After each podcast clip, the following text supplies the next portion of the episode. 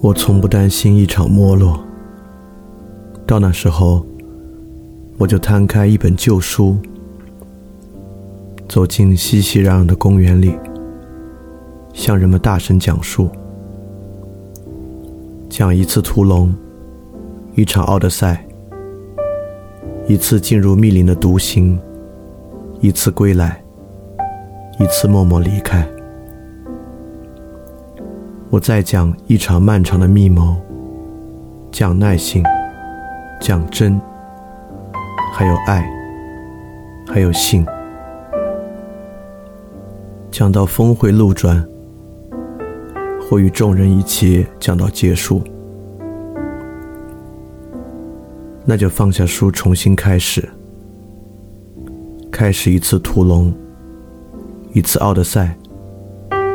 然后进入密林的独行，再归来，再默默离开。我不担心一场没落，没落的城市才揭示生活。如果夜太长，我们就点灯，夜就亮了。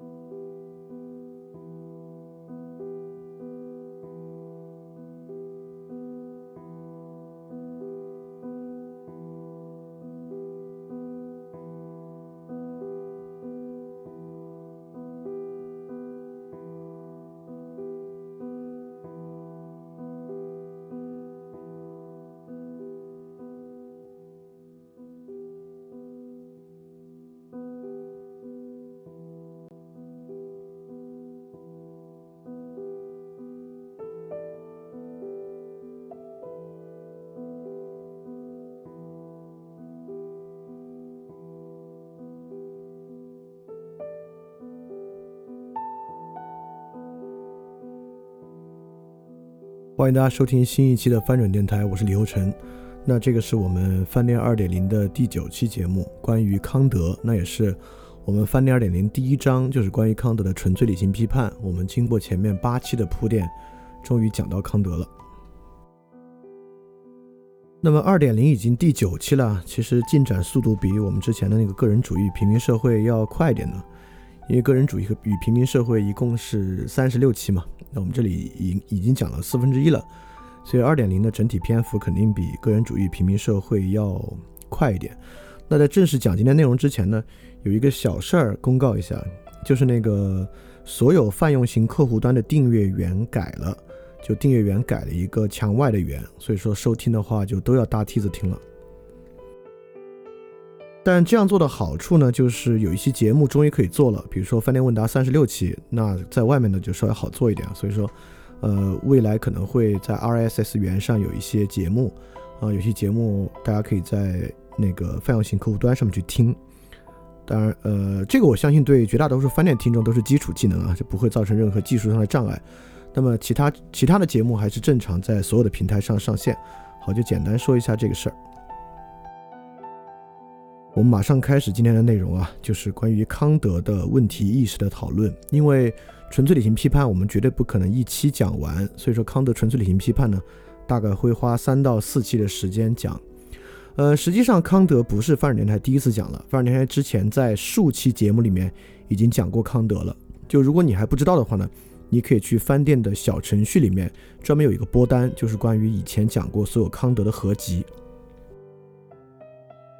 对，这次我们再讲康德呢，跟以前会有很大的不同。因为如果是要把康德的这个哲学观点给大家简要介绍一下，不管是看饭店过去的节目，还是网上你能看到的文章啊，都非常非常多。就这么讲一下呢，其实意思还是不大。那么，呃，结合二点零来说呢，整个这个康德的节目，还是要能够帮助大家建立自己的理解，以及与真实世界发生很多的关系。所以我们马上来从最近生活中的一个例子切入，来看到底我们该怎么来切入康德，以及康德在尝试解决什么问题。康德所意识到的那个问题啊，我们能意识到吗？这个问题对我们也很重要吗？好，这是我们最开始透过一个例子要去洞察的。那么这个呢，就是最近闹得沸沸扬扬、甚嚣尘上的外国人永久居留条例。那我在这里问几个非常简单的问题：那在网上那些极端反对外国人永久居留条例的人里面，他们是在用感情去反对他，还是在用理性去反对他？我相信呢，这个问题没有特别特别明确的回答，对吧？因为很明显，他们并不是仅仅凭着纯粹的感情在反对，在他们的感情之中是包含了很多事实推断的，也就是说，理性很明显的在起作用。但是同样，他们的理性在起作用，我们的理性也在起作用。那么为什么会得到非常截然不同的结果呢？比较简单的来说，当然是那个前提不一样。那理性可以影响那样的一个前提吗？也就是说，当我们说服他人啊，当对话的罗格斯就是对话的逻辑在起作用的时候呢，实际上很大程度上我们是在用理性和理论去说服人，用道理在说服人。那么，在很多时候我们在讲这样道理的时候啊，尤其你去看知乎，因为知乎可能是这个理性道理或者看起来像用理性道理说服人的大本营嘛。那么很大程度上，我们都会有一个感觉，就是当我的这个道理连同我的数据说出来之后，凡是不接受这个道理的，他就是愚蠢或者坏，是没有别的可能的。因为理性本身呢，看上去有一种必然性作用，很多道理、逻辑和数据摆出来，似乎形成了一个不可辩驳的一种道理和一个不可辩驳的判断和观点。那其他人呢，应该是要屈服于这个观点的。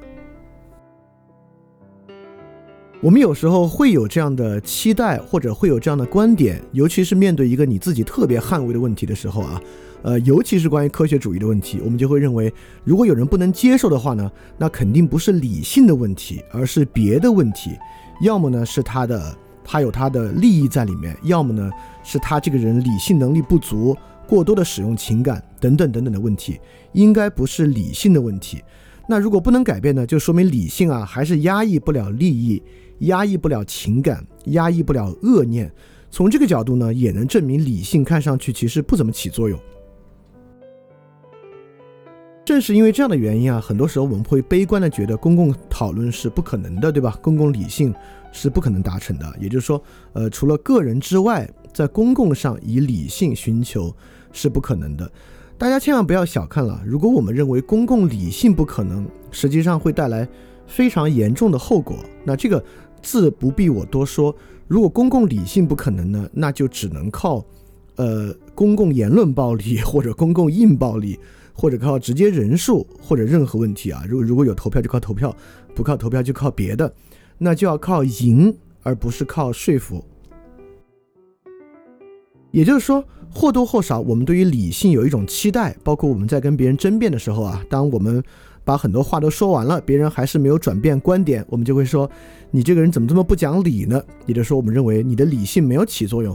如果你的理性起作用了，你为什么不能认可我的这个数据和观点呢？它看上去是如此的明晰明晰，对吧？因此呢，如果我们对理性抱有这样的期待呢，确实很多时候导致我们认为公共讨论不可能，公共理性呢不会起作用。认为人与人之间不可理解，公共理解和公共讨论不会起作用，公共理性和公共讨论不会起作用呢？实在不是什么特别新鲜的观点啊！这是今天可能，呃，我觉得甚至如果做个调查，绝大多数人都会是中性偏负面，对于公共理性和公共讨论是否会起作用。那么一方面我们可以反思，理性真的起作用吗？第二，我们可以反思，我们对于理性的想法是不是太简单了啊？这是一个重要的问题，因为刚才。在我们所说那样的公共理性，也就是说，当他的道理和数据摆出来，任何有理性能力的人看到都会向其屈服。实际上是一个特别笛卡尔的观点，对吧？我们讲笛卡尔，也就是笛卡尔所讲那种完备性。那个完备性的问题呢，其实之前我们已经说过一次了。也就是说，当我们这么思考这个问题的时候啊，很可能是我们对理性的了解太浅了，或者呢，这恰恰就是笛卡尔式的理性会遇到的问题。这个问题呢，逼入我们进入到两种极端状态，对吧？要么呢，我们认为理性法力无边，凡是理性施加出来，别人就要屈服低头；要么呢，我们认为理性一无是处。你看，我都这么说了，理性都没有发挥作用，那看来理性确实不如意志，不如情感，不如利益，不如恶，等等等等的。理性呢，在人的动机上确实是起不了太大的作用，那么导致我们没有办法取得理性的中道。对理性有这两个极端看法呢，很可能是我们对于理性的观点出了问题。那么第二个也一样，也就是说，当我们转向我们自己的生活，面对自我生活的时候，很很多时候我们，比如说在在日常语言使用之中，我们说，哎呀，你还是要理性看待一下你的生活。其实言下之意呢，大概就是说，人不要太飘，要实在一点，要接地气一点，不要太理想主义的看待他的生活。也就是说，当自然语用使自然语用使用理性针对个人生活的时候呢，它基本代表一种认命和妥协。实际上，在我们的语用里面是这样的。也就是说呢，很大程度上啊，在自然语用说说你理性一点，很多时候代表你要算计一点，你要对于可见得失敏感一点，对吧？实际上说的是这个，在我们这么说的时候，他要抛，他要排除什么呢？很多时候他是想排除道德和善。因此，在自然语用使用理性的时候，道德和善是在理论上被认知。或者在概念上被认知，而不在可感受的理性上被认知的，它与功效呢，就是我们可以算计的那些得失啊，看上去是必然两分不可通约的。所以我们经常说这个理性感性啊，看上去这个道德或者善或者美或者好，其实是偏向感性那一边的。那理性这一边呢，更多的呢是一些日常算计。那这样看起来呢？理性与道德啊、善啊、美啊，看来是截然两分的。所以说，我们看上去呢，在日常语用针对个人上啊，这个理想和现实就像是不可感的善与美和可感的得失一样，是截然两分，需要选择的。而这个角度上呢，其实又非常修魔，对吧？我们认为修魔对于观念和印象的两分，实际上最后呢，就会导致道德与善的观念与实际得失，就是痛苦与快乐印象的两分。所以今天第一个问题呢，就是理性有没有用的问题。那分别在公共讨论中呢，他遇到像笛卡尔对理性观点那样的问题；在个人生活中呢，遇到像修谟那样的问题。在这两个情况之下呢，理性的效用在我们这儿都打折扣了。那么在这个情况之下，确实啊，我们也知道，进入二十世纪，尤其是二战之后，兴起了巨大的对于理性本身的反对，一种反理性的潮流。很多时候呢，从尼采那里汲取一些力量。像唯意志论的呀，或感性论的呀，慢慢慢慢的成为一种社会思潮。但是大家有没有觉得，在实际日常生活中，不管在公共领域，我们觉得公共说理和公共讨论多没有用，但实际上呢，我们还是在不断的进行着公共说理。那反过来，在日常生活中，不管我们觉得这个理性有多功利主义，多糟糕。但在实际面临日常筹划、计划，尤其是计划的时候，我们不可避免的需要使用理性的方式来看待和审视。那不管我们现在是拥抱理性还是反对理性，看上去呢，理性在我们生活中不可或缺。那么，如果理性不可或缺，本身又有非常巨大的问题，那这个矛盾可能是我们今天诸多生活矛盾的来源。那么，这样生活矛盾的来源到底是理性真的有问题？还是我们对于理性的理解出了问题呢？当然是后者。所以说，在这个背景之下，我们就来看，今终于进入第一章的这个主菜啊，就是康德纯粹理性批判。那我们实际使用的书呢，是康德自己为纯粹理性批判撰写的这本他的导论，就是呃中文翻译叫做《任何一种能够作为科学出现的未来形而上学导论》，这蛮长的啊，它。其实名字呢可以简短的叫《未来形而上学导论》，但是呢非常重要的呢是说能够作为科学出现的未来形而上学导论。这里面有两个词大家经常听，但实际上其意思呢，我觉得都不是很明白，因为这两个词都非常大，一个是科学，一个呢是形而上学。那么既然纯粹理性批判是一个作为科学出现的未来形而上学导论。那这两个词儿是什么意思呢？我们今天就要来讲一讲。在讲的时候，我会一直有充满着一个担心，也在这个担心之下来讲我的所有内容，就是我非常担心听的人会觉得，当他大到宏观到科学与形而上学这个词汇的时候，这个能跟我普通人的生活有什么关系吗？他可能一点关系都没有。所以说呢，我必须把它讲的和大家的生活有直接关系、有关联，可能呢才能促使大家带着注意力听下去。那个引子呢，只是引入而已。在过程中呢，我我也需要持续保持着科学与形而上学这两个巨大词汇跟日常生活和日常反思的联系。为什么今天说这一点啊？实际上，凡尔电台一直以来都是把这个思想史的内容和日常生活和生活现象联系的。那今天为什么非要提出来讲呢？绝对不是因为康德太难了，跟这个没关系，而跟另外一个东西有关。这就是要跟形而上学这个词有关。黑格尔在《精神现象学导言》里面有一句话，说形而上学要克服的第一问题，就是要有启发。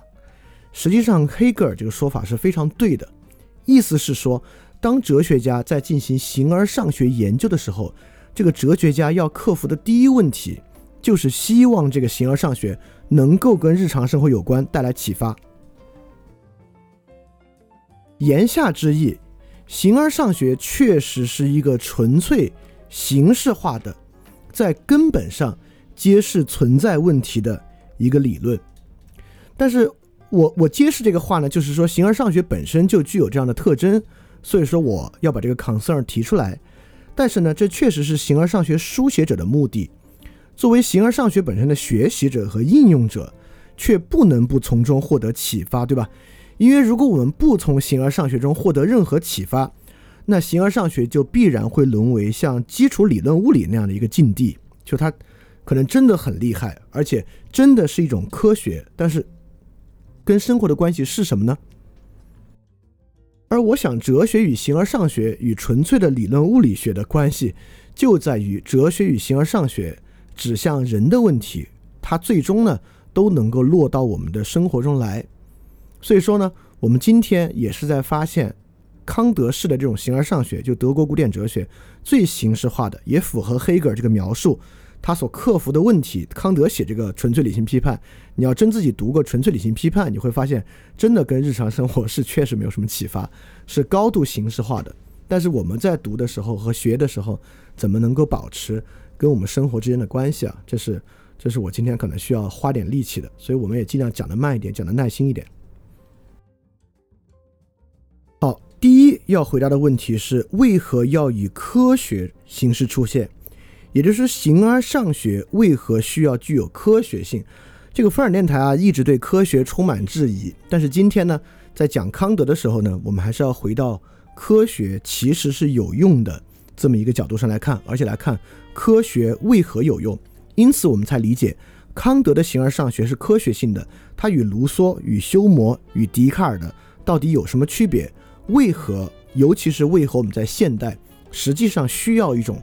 科学性的形而上学，因此呢，我们就要明白什么叫科学的。我首先列举了诸多非科学式的形而上学，我们可以从这里面和它的对应物来感受感受什么叫科学的形而上学。其实这一部分和大家的生活连接还是非常紧密的，因为非科学的形而上学恰恰可能是大家平时接触最多的那种形而上学样式。比如说，我们之前一直在节目里面讲过的唯名论，就是中世纪的基督教唯名论；比如说唯物主义，这是我们其实经常接触到的一个形而上学的出发点啊；比如说泛灵论，比如说多元主义，都是大家平时接触比较多的。尤其是唯物主义是贯穿于我们的教育之中的，泛灵论是今天很多人的是基础的形而上学世界观。那多元主义呢？也是今天很多人对于整体形而上学的态度，就是不同的人呢，他可以拥有不同的形而上学起点。那免得大家不知道，我还是大概说一说这四个是什么意思啊？唯名论是什么意思呢？唯名论的意思是说，作为造物主的上帝，不遵守任何其他的规律，不管是自然规律还是善的规律、美的规律。上帝呢，仅仅遵从矛盾律。什么叫遵从矛盾律呢？就是他可以在任何逻辑的两端都做，他可以这样，也可以不这样。也就是说，对于任何规范，他都可以打破那个规范，叫做他仅仅遵从矛盾律。呃呃，为什么唯名论会这么想啊？是因为如果不这样想，比如说上帝一定要遵从善，那看起来善呢就是一个高于上帝的概念，善这个概念呢就统御着上帝这个概念。对于中世纪的这派神学来讲啊，是不能接受的。对这个呢，就是在笛卡尔和培根之前啊，一直在中世纪占据主导的形而上学，就是唯名论。那唯物主义，我们大家都很明白，就是物质第一性，精神是物质的衍生物，这么一种形而上学观点。这个这个我们都很熟悉啊。第三个泛灵论呢，就是认为万物有灵，也就是说，泛灵论一般有两种观点：第一个是万物有灵，不管是一个树、一个石头，甚至是从树上劈下来的一节木头，里面都有某种 spirit。第二呢，泛灵论大概认为呢。世界上的所有宗教同源，这是这饭店问答三十六我们讲过的，就宗教同源，认为不管是基督教、佛教、伊斯兰教，呃，甚至南美洲的宗教，他们呢其实都来自于那个共同的神，这是泛灵论的一些观点。好，为何说这些是非科学的形而上学呢？就要对他们进行一些总结了。也就是说，他们啊，其实都在对问题做一些简化。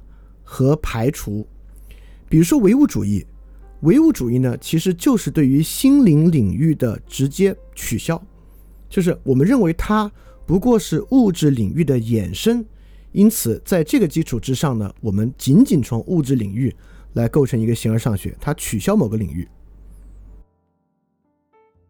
第二，比如多元主义认为同一问题呢，可能有多种答案，都可以成为这个问题的答案，也就是说。呃，按照这个文化的这样回答也成。比如说人是什么？那么呃，玛雅人有玛雅人的解释，东方人就是这个长长江黄河流域的人有长江黄河流域人的解释，中东两河流域的人有两河流域人的解释。这些解释呢，都构成对人是什么这个问题的真回答。这是多元主义，也就是说一个问题有多种回答。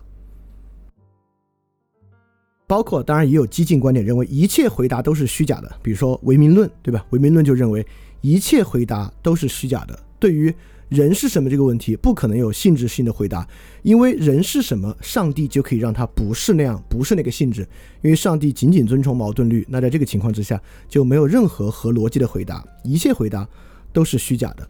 那为什么要说以上这些是非科学的呢？以及那我们就要先回答为什么这些不行？因为这个问题很重要啊，很多人可能觉得这样行了，因为这些观念啊都是其实挺挺流行啊，很某种程度上也是蛮根深蒂固的观念，所以得先说说这为什么不行，从中体现出什么是科学。那么首先，一切虚假可以吗？就比如说中世纪神学那样的唯名论，神仅仅遵从矛盾力，一切虚假可以吗？这个可不可以啊？我们不针对。形而上学道理，我们就针对具体生活实践，一切虚假可不可以？实际上，一切虚假呢就不太可以，因为在中世纪唯名论那个时代很奇怪嘛，就是也很特殊，欧洲处在宗教战争与黑死病的期间，在唯名论的信仰之下呢，实际上唯一能够称之为好生活的是禁欲主义与极端神秘主义，因为在这个时候，一切世间秩序都不重要，一切世间秩序。都得不到任何的认可。我们讲笛卡尔那期讲过，对吧？这就不是，这不是笛卡尔和培根他们正想反对吗？就笛卡尔和培根他们不正想将世界从这种情况之下挽救出来吗？那同样，即便是温和的唯名论啊，就像是马丁路德改革之后的新教，新教呢就是一种温和唯名论，也是坚持唯名论所谓因信称义观点的。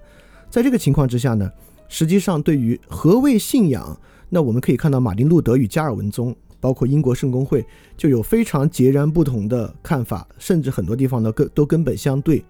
因此，温和唯名论呢也会导致对于一个概念本身理解的主观任意性。那同样，我这里引了佛教《金刚经》十四品这个离相寂灭里面的一段，这个离相寂灭里面的一段呢，可看作佛教。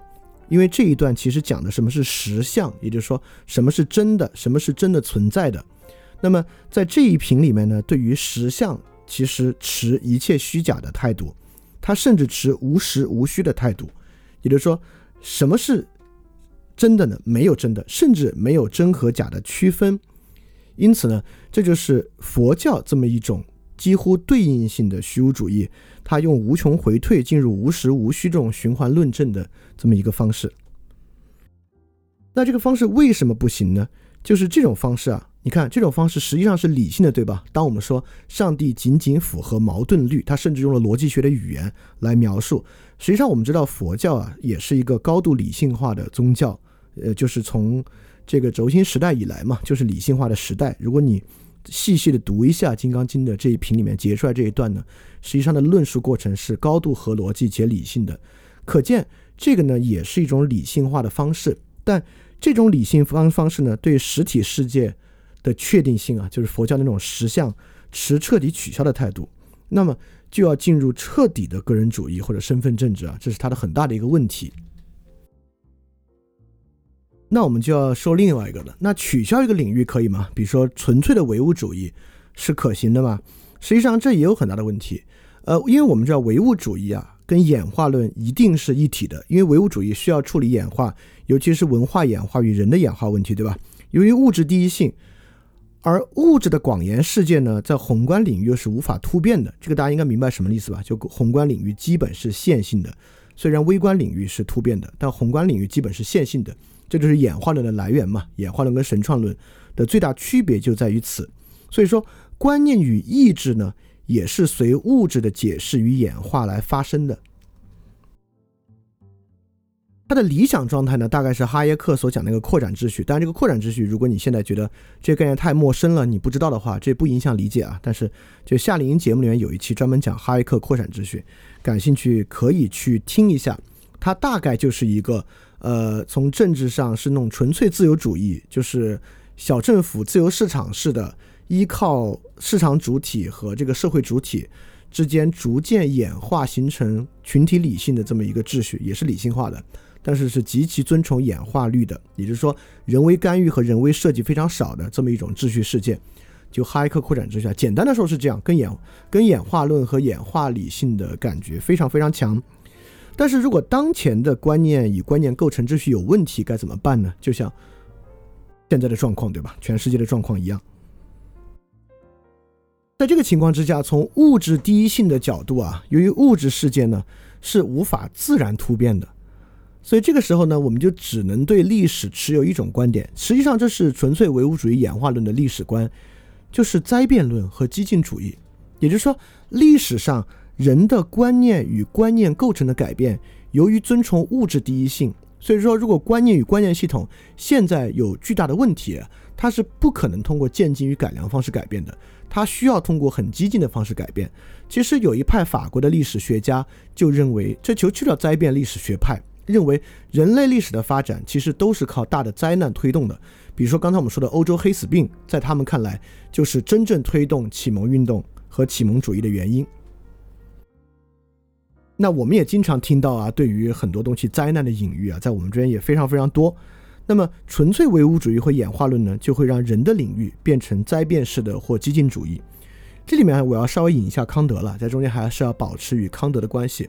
实际上，康德写纯粹理性批判，其中有一个极其极其巨大的张力，就是对于法国大革命本身的反思。康德非常喜欢卢梭，而在康德撰写这本书的时候呢，恰好就发生了法国大革命。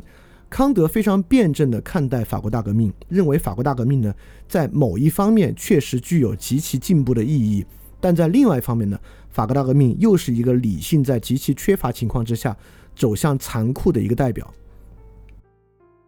康德当时说，任何人啊，如果知道法国大革命，未来啊都不应该想再实验一次。但康德明显太乐观了，就未来人类在法国大法国大革命之后又试了无数次，更残酷的我们也试过了。但是确实呢，康德在写纯粹理性批判，以及之后在康德在这个形而上学基础之上建构起来的政治学与法学秩序的时候呢，实际上是纯纯粹粹的改良主义，是避免这种激进灾变的。好，我们来说最后一个，最后一个呢，与科学的关系最近，当然最后一个呢，也是对前两个，一个是彻底否定的，一个是否定一大部分的。一个包含性的解释，就是多种解释为何不行？为什么一定需要万有理论？这个呢，当然，在康德的时代，直接刺激形成这样科学观点与科学革命的，就是牛牛顿，因为牛顿呢建立了万有引力概念。那万有引力之所以叫万有引力啊，它在解释世界上一切的力，因为在牛顿之前，地上的微观物体、天上的宏观天体运动和磁力等等等等是无法统一在一起的。在牛顿的时候呢，使用万有引力定律将它全部统一到一起了。那么就要说了，这统一到一起，一定要统一到一起吗？或者说，统一到一起建立万有理论，是不是只是科学家和哲学家的一种智力爱好？就是科学家和哲学家靠把它统一到一起来看谁更聪明。实际上，万有理论作为科学的一个重要气质与性质，真的那么重要吗？实际上，真的是非常非常重要的。在牛顿。发明了，我们用“发明”这个词是最好的。发明了万有引力定律之后，他自己一直有一个问题困扰着他，让他不满足。也就是说，天体之间是怎么遥感传输距离的？因为我们都知道，当我要拿杯子，我是不可能遥感把杯子拿起来的，我是得拿手去接触这个杯子才可以传力。但是在万有引力之中，有很多力是遥感传输的。为什么可以遥感传输呢？这是牛顿非常不喜欢的一个方面。也就是说，在这个方面啊，在算术上算得过来，但是在实际感受上，他老是感觉天体之间和我们拿杯子区别有点大。确实如此，我们也知道，如果你对于现代物理有一点了解啊，就知道现代物理已经走入了大一统理论。大一统理论呢，也就是说，我们已经统合了电磁力、强相互作用力、弱相互作用力，但确实引力现在还没有被纳入。如果纳入呢，我们就形成了新的量子力学时代的万有理论，但这个确实很难啊。呃，其实弦论就是来干这个的，当然这个是就进入到这个科学的部分，我们今天先不多说。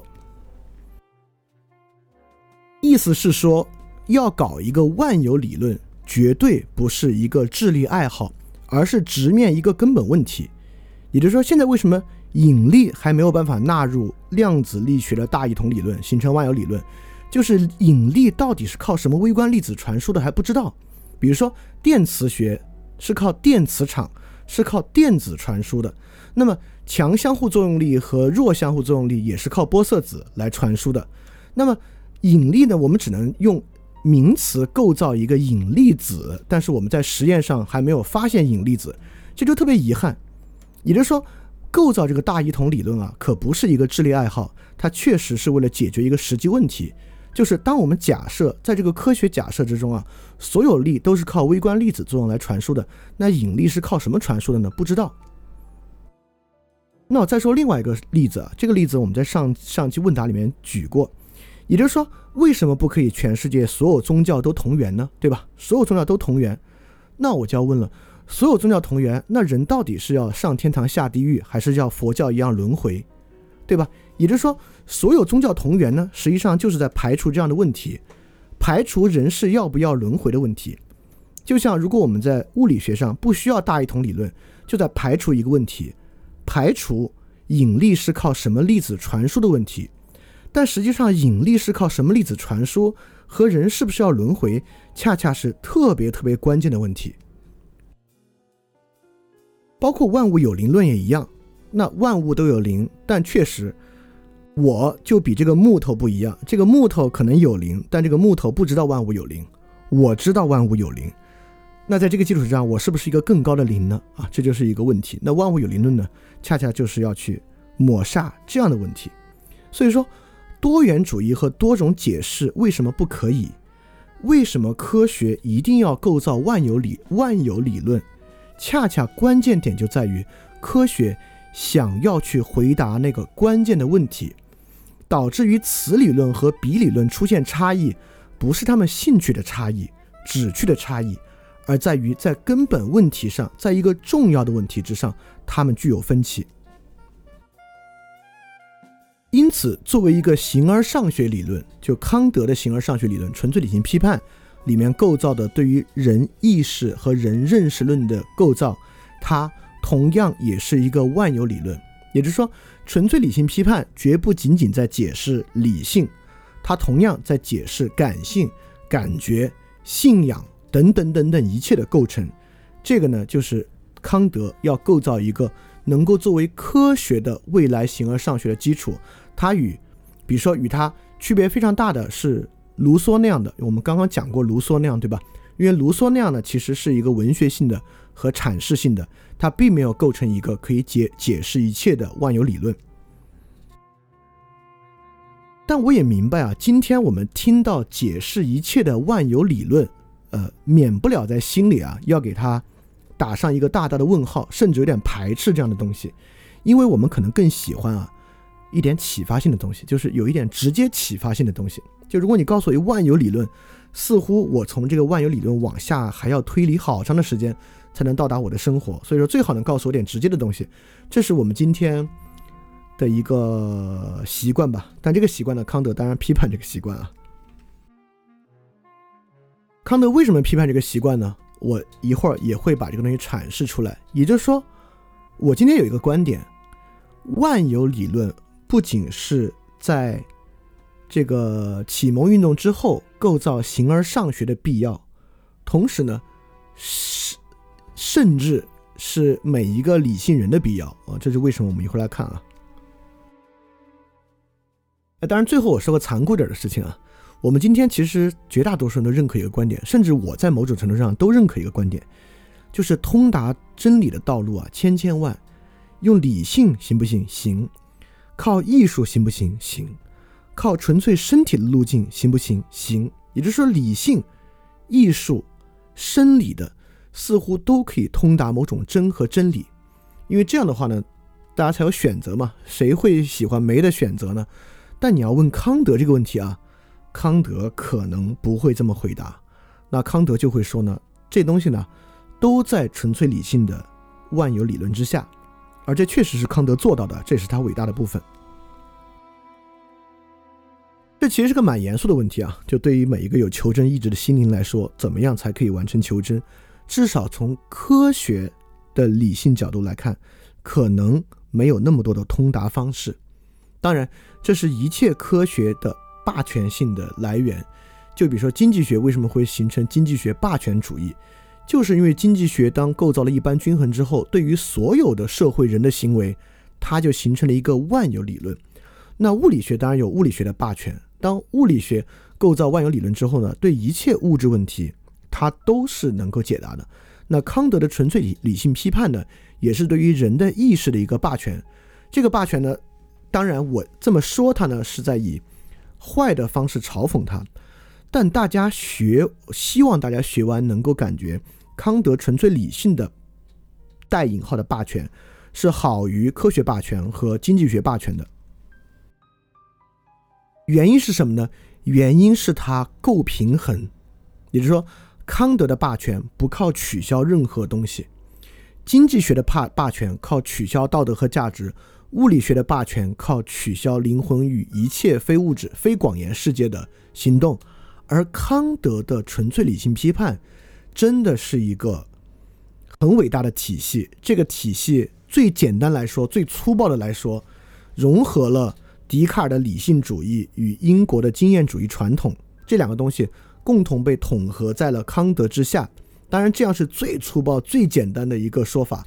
但实际上，康德的这个批判体系啊，不仅仅是经验主义与理性主义之间维持的张力，在很多问题，在知识与信仰之中，在美与目的之中，都维持了非常好的张力。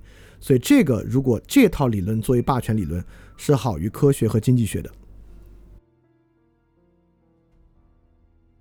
接下来就来讲这个科学认识的特征和与我们每个人的关系了。因为为什么不是行？这是个科学形而上学好，科学家去做吧。做完之后把结论告诉我就行。为什么恰恰不是呢？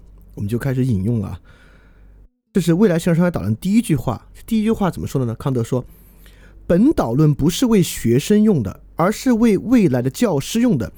即使未来教师也不应该指望用它来系统阐述一门现成的科学。”而应该首先用来发掘这门科学。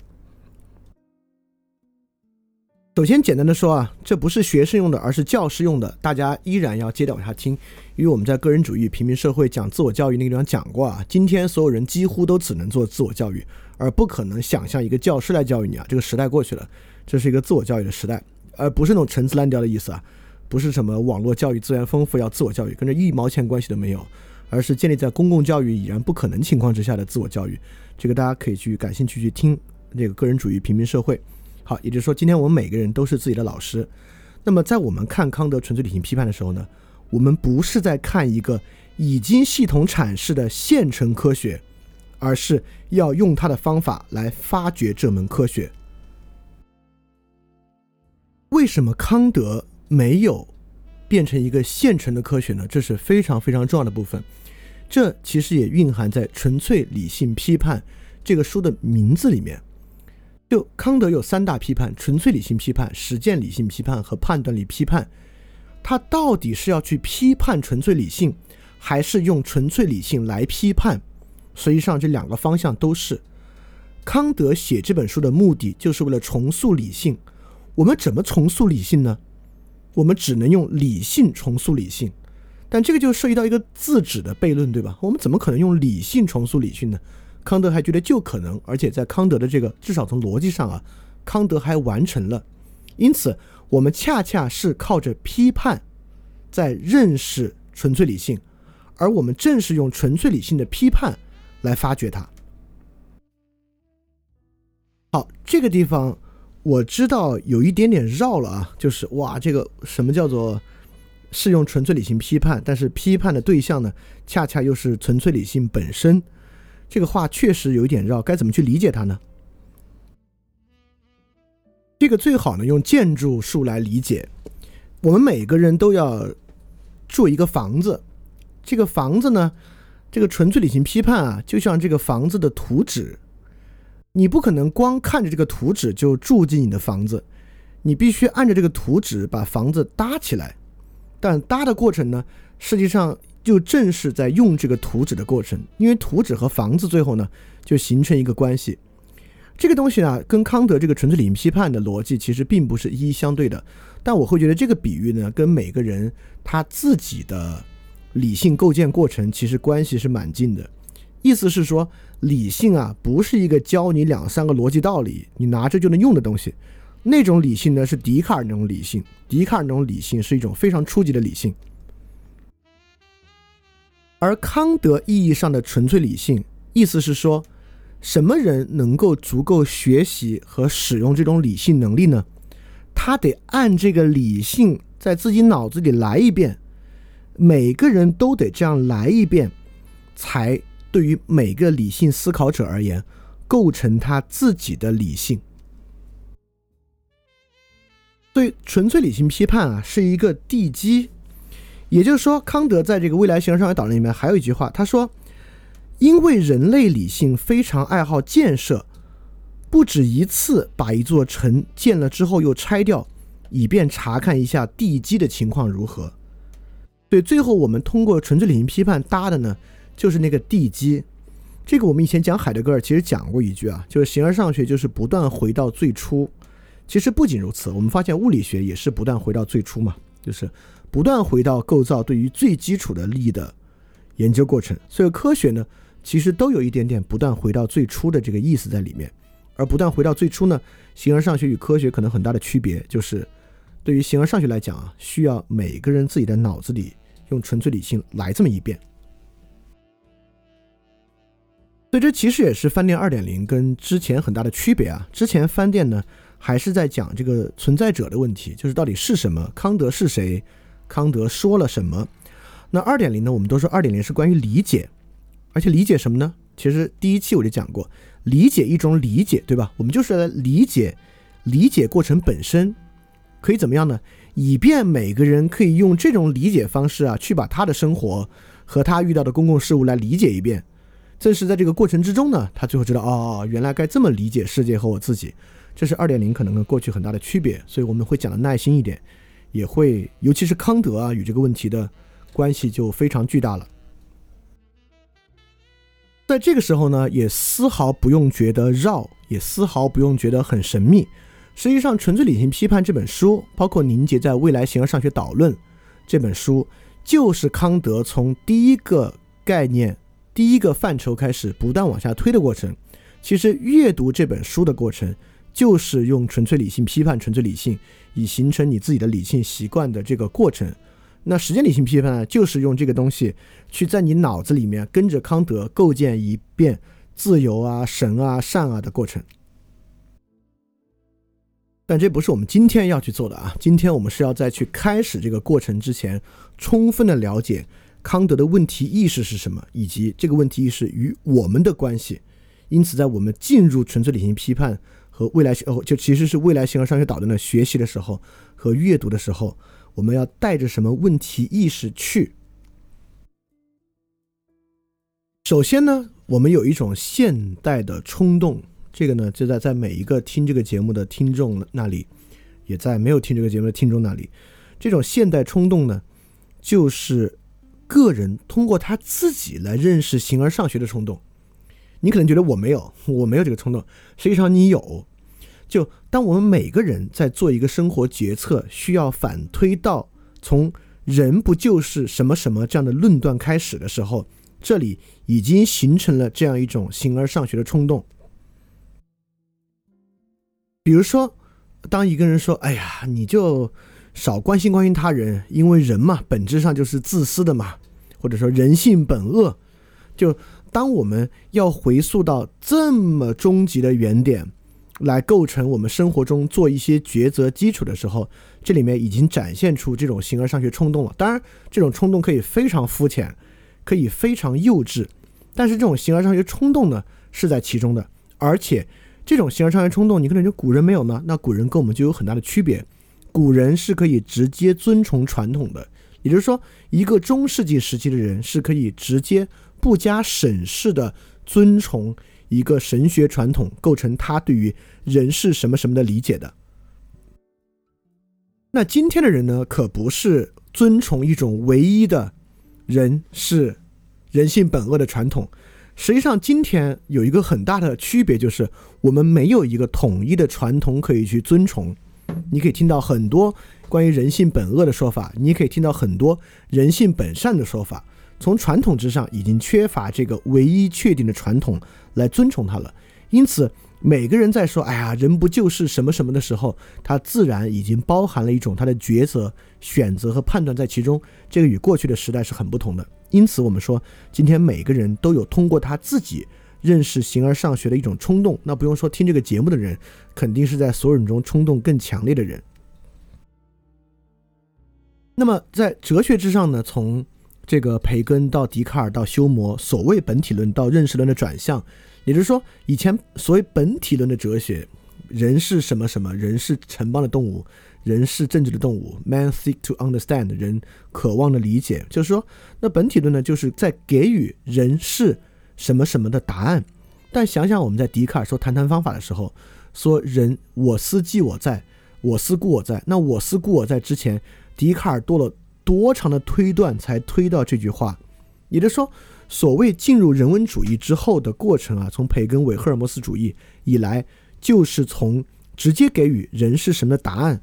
到给予人是什么什么这个问题的探索过程，也就是说，在这个现代啊，我们每个人这种形而上学冲动体现为什么呢？体现为你要不给我这个探索过程，告诉我你这个人是什么什么怎么来的，我是不会相信的，我是不相信这个答案的。那康德是啥意思呢？康德这意思就是说，人是什么什么这个答案，你要自己去挖掘一遍。好过你从别人那儿听来一个答案，而纯粹理性批判就是康德所构造的一个挖掘过程，就像拼乐高一样，每个人按着这本书跟着康德一起拼一遍。当然，康德会自信他自己那个拼出来的是完美答案啊，你跟着拼一遍，拼出来看是不是那样的，然后是那样的呢，接受康德对于人是什么什么这个问题的答案。其次呢，理解康德啊，尤其理解纯粹理性批判。不仅是满足我们的这种形而上学冲动，实际上对于之后的话题也有非常非常重大的意义。为什么那个日本哲学家说康德是蓄水池，所有的水流向康德，又从康德流向各处各处？所以确实是可以把康德看作一个超级集大成者和奠基者。那日后的形而上学观点比康德更精妙的、超越康德的、附和康德的、延续康德的，都是从康德这里开始的。因此。真正理解康德形而上学的意味和康德所维持的那个张力，确实也是理解之后形而上学一个特别重要的一个基础。如果你感兴趣的话，尤其是如果你对哲学有最基础了解，你就会知道，二十世纪呢有所谓的英美哲学与欧洲大欧陆哲学、大陆哲学这两个支派。这两个支派呢，分别其实是由两个德国人所奠基的，一个呢是维特根斯坦的老师弗雷格，当然维斯根根斯坦找弗雷格，弗雷格把他推荐到罗素那里去。那弗雷格呢是遵从了康德的先验逻辑的基础，是一个康德主义者。那他直接影响了罗素，他是直接跟罗素合著数学原理的嘛，影响了罗素，影响了维特根斯坦，影响了卡尔纳普。那卡尔纳普呢，基本上是这个维也纳逻辑实证学派。对于今天的科学哲学也有很大的影响。那这个呢，构成了英美哲学，就是语言哲学的传统啊。他们是直接发源于康德的先验逻辑这一部分的。那么康德的现象学这一部分呢，被胡塞尔所继承和接发扬。那这部分呢，直接影响了海德格尔，影响了法国的梅洛庞蒂、德勒兹等等啊，形成了这个大陆欧陆哲学的这一派。那么。二十世纪哲学除了这个英美哲学和欧陆哲学呢，还有一个比较重要的支派是法兰克福学派，而法兰克福学派呢，就直接是批判学派，直接呢是受到了康德批判哲学的影响，他们都是在以康德批判哲学的方式来做哲学。虽然阿多阿多诺的启蒙辩证法就是以批判方式对于康德的启蒙理性进行批判，但是他采用的哲学方法呢，依然是沿着康德的支脉的。所以，对于二十世纪可能最重要的三股这个潮流啊，康德都起到了形而上学的奠基作用。因此，在我们之后学习康德的时候，如果您了解了什么是先验逻辑，什么是现象学，什么是批判方法呢？那之后，如果你自己看，或者我讲到跟英美哲学啊、跟现象学相关的，或者跟法兰克福学派相关的，你都觉得哦，原来是从这么一个张力而来的。当然，这个张力呢，就是直接从笛卡尔，呃。鸠摩和卢梭这个张力中来的，但黑格尔在里面比较特殊一点啊，因为康德过世之后呢，呃，黑格尔哲学之后呢，进入了一个很漫长的，呃，黑格尔全面盖过康德的时期。但是新康德主义呢，在十九世纪六十年代复兴之后呢，康德又全面的盖过了黑格尔。到今天呢，其实也是一个康德全面盖过黑格尔的时代。但是黑格尔确实有他特别特别神奇的地方，这个。我们讲到精神现象学在说非常漫长啊，精神现象学是第八本最后一本，应该还早得很呢。我们先关注康德就好。好，听到这里啊，你应该还有一个疑惑，你说我对这些哦离我太远了，就是我好像没有对哲学有这么深的兴趣，深到去了解什么是康德的 先验逻辑，什么是现象学。什么是批判方法？嗯，我觉得好像简单一点更适合我。什么梅洛庞蒂啊、卡尔纳普啊，我好像也不是很有兴趣去了解。但至少可能维特根斯坦和海德格，你有兴趣吧？但这个时候呢，我得说一说这种个体探索的必要性。也就是说，呃，我我不认为每个人都应该深钻哲学啊，甚至我认为深钻哲学这个事儿可能害处比益处还要多，呃，真的要多一点。比如说，你非要把卡尔纳普原著的读一下。我觉得完全不到这个地步。我我得说句实话，绝大多数人，我觉得，呃，就跟着饭店二点零一起读读这原著啊，里面的节选啊，其实足够了。即便如即便如此啊，我还是得强调，这种个体探索在今天为何必要？就是对这些问题感兴趣，其实还挺关键的。我先说一句绕话，再来解释它。个体通过理性探索的必要，恰恰来源于个体不探索的必要性。这话太绕了，什么意思呢？什么叫个体不探索的必要呢？也就是说，今天是不是每个人都有那种个体特别独立探索的倾向？没有，不仅没有，不可能有。什么叫不可能有呢？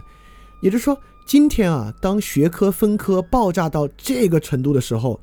你要在每个领域上探索，毫无可能。就比如说这次这个疫情期间，你要真正详细去了解这个病的机理啊，实际上是很困难的。如果你没有医学背景，那些东西你可能认为你看懂了，但可能根本的原理你没有懂。也就是说，我们今天必然面临一个专家世界，这个我们以前讲过，对吧？我们在各个领域真的必然面临一个专家世界。但是专家世界呢，就是 A 专家与 B 专家这两个专家呢，他们说法还不一样，对吧？就比如说这个，如果你呃不不不举大家例子，希望大家都健健康康的。假设我们得我我吧，对，假设我假设我得了这个新冠肺炎，那现在有一个西医专家，有一个中医专家，他们俩都头头是道，我得做抉择呀。第二，那么在现在这个社会呢，也不是事事都要你亲力亲为，很多东西呢是有直接的机器去完成的，甚至很多东西呢必须由直接的机器去完成，它是封装好，靠硬件工具和软件工具去完成的。当然，你也可以选择自己去做。那比如说，呃，说个最简单的吧，就比如说你演奏一个乐器，那这个乐器的效果器呢，有那种封装的特别完整的。就是你在几个模式里面选一下那种，也有那种你要自己去调电流、调电压来达到某种音效的那种。当今天一个个体需要满足一个比较庞大目标的时候，他势必在选择在机器封装好的机器逻辑与自主操作之间来进行一个选择。这是很多很多的，就是说到最简单，这个汽车你要手动挡还是自动挡，就这么简单，就这么明确的一个事情。第三，我们也知道啊，就是今天这个社会是一个契约社会，一个契约社会呢，个体一个很重要的事情就是要服从社会契约。那服从社会契约，一系列的法律法规等等等等东西都是需要你去服从的。那服从这个事儿本身啊，到服从这一步是没有理性的，你就去做就行了。但很多时候你要选择不服从，就是小到横穿马路，大到不说了。很多时候呢，你可能要选择不服从。那什么时候不服从呢？对吧？也就是说，为什么个体的理性探索如此必要？是因为现代社会个体必然面对以系统理性封装好的各种体系，包括专家世界，包括机器系统，包括社会契约系统，个体是不可能不面对这些东西做选择的。你要么稀里糊涂的选，要么盲目的选。如果你要想不盲目、不稀里糊涂的选，那么，在各个理性体系之间选哪个，或者是否服从理性体系的时候呢？势必个体被迫进行大量的理性抉择。所以今天呢，是一个不得不获得个体理性的时代。其实，在最近，大家应该最明白了。最近很多问题，你都特别想得到答案，你特别想在这个问题的纷繁复杂之中有你自己的判断，对吧？原因就是因为一个问题，四五个人说出四五个截然不同的道理，到底哪个是对的？这种东西逼迫着你不得不取得理性探索的能力和理性探索的必要。当然，你现在还在想，就是这个我可能能接受，但这个代表我一定要进行形而上学探讨吗？好像没必要吧。我只要就各个不同具体的事来进行各个事情的探讨就行了。为什么我有必要来进行一种形而上学，就是对于理性的可能性和理性规范性的探讨？这个为什么需要去了解呢？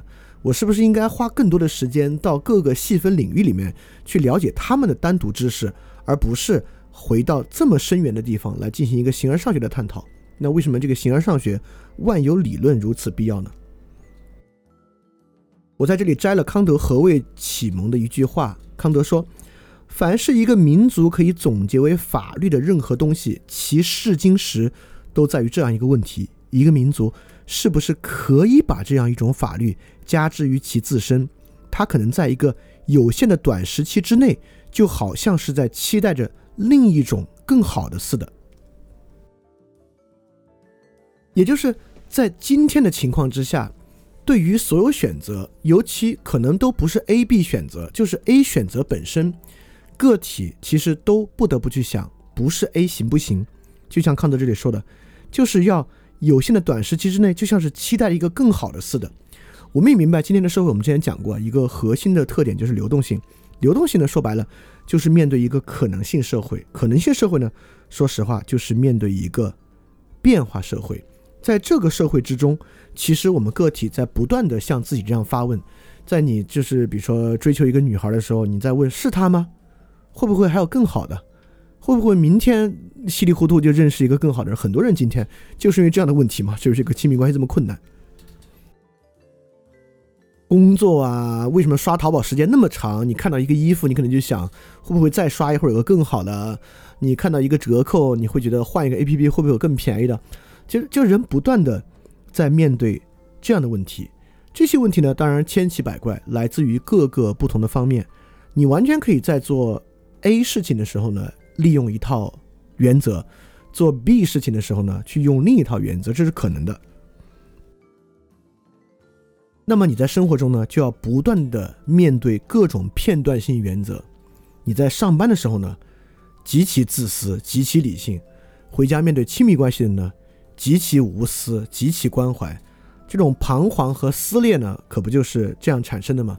但你又觉得呢，这两个情况都不得不，好像我不得不做这种撕裂的选择，因为它的情境就不一样嘛。所以说，现在社会呢，可能具有某种必然的撕裂性。那你有没有想过，可能会有一个方法，让这个看起来撕裂和矛盾的二者统一到一起呢？啊，这样的一个想法呢，就是形而上学探讨了。因为面对生活中非常多元的可能性、选择和反思，每个地方呢都有它不同的算计方法。你可能在里面呢也投入不同的道德原则，但如果你这样做的话呢，就会导致个体非常撕裂和彷徨，这就是基本问题的来源。因此，个体不得不想，有没有一种更好的生活态度，有没有一种更好的生活抉择方式，让所有这些东西获得一种统一的理解。这种问题的回溯根源。就是一种形而上学的探讨，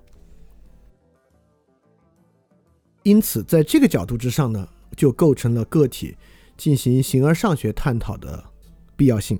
好，说到这儿啊，我们把这个康德为什么如此重要，以及为什么个体的理性探求这么重要，为什么个体理性的形而上学探求这么重要，这些问题说了一下，我们来开始说康德的问题意识是什么。康德在面对一个什么样的烂摊子？就“烂摊子”这个词。康德在面对一个什么样的烂摊子，尝试把它拢到一起来。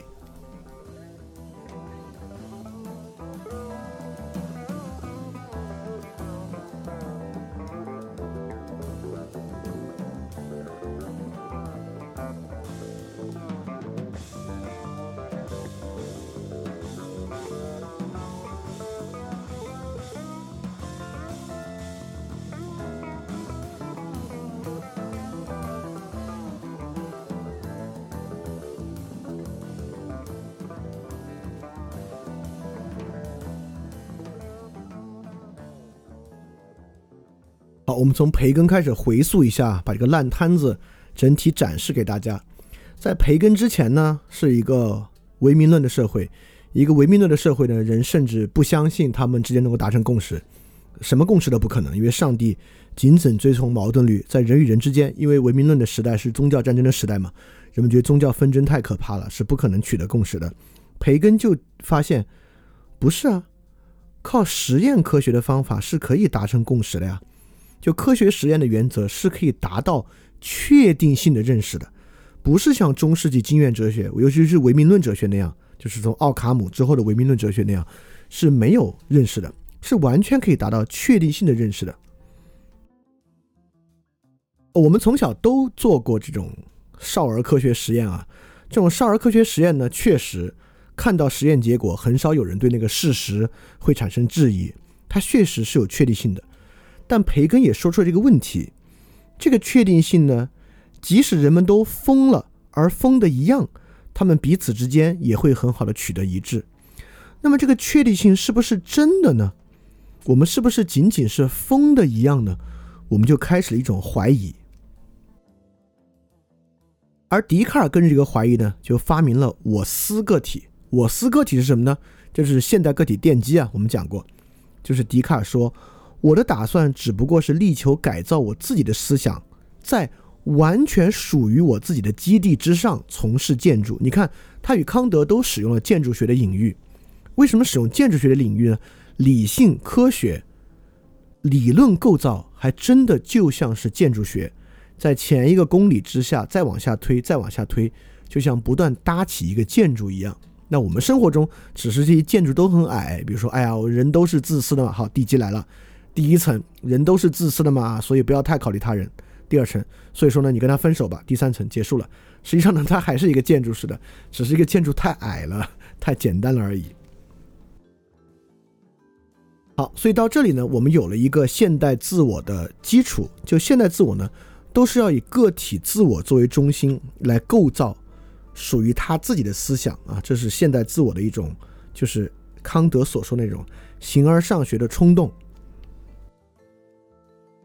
好，到笛卡尔这里了，那怎么确定我们没疯呢？在我们不断怀疑我思，其实就是我怀疑，怀疑的时候，什么东西是不可怀疑？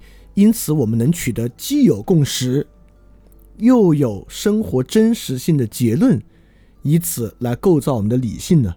在笛卡尔这里呢，当然就是所谓的完备性。比如说，三角形的内角和为一百八十度，那也就是说，谁有自由来拒绝这个结果嘛？就是现在听众的任何人，当然非欧几何是另外一回事啊，就是欧式几何，平面几何之上，三角形内角和为一百八十度。这个东西谁能够自由的说，我拒绝承认三角形内角和为一百八十度？当然，有基础理性的人都不会拒绝这个答案。因此，这样的一个认识呢，就是真理性非常强的，是真的，而且绝对会取得共识的。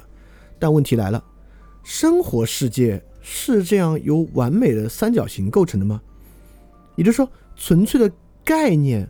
是否可以在生活世界中得到谁都不否定的结论呢？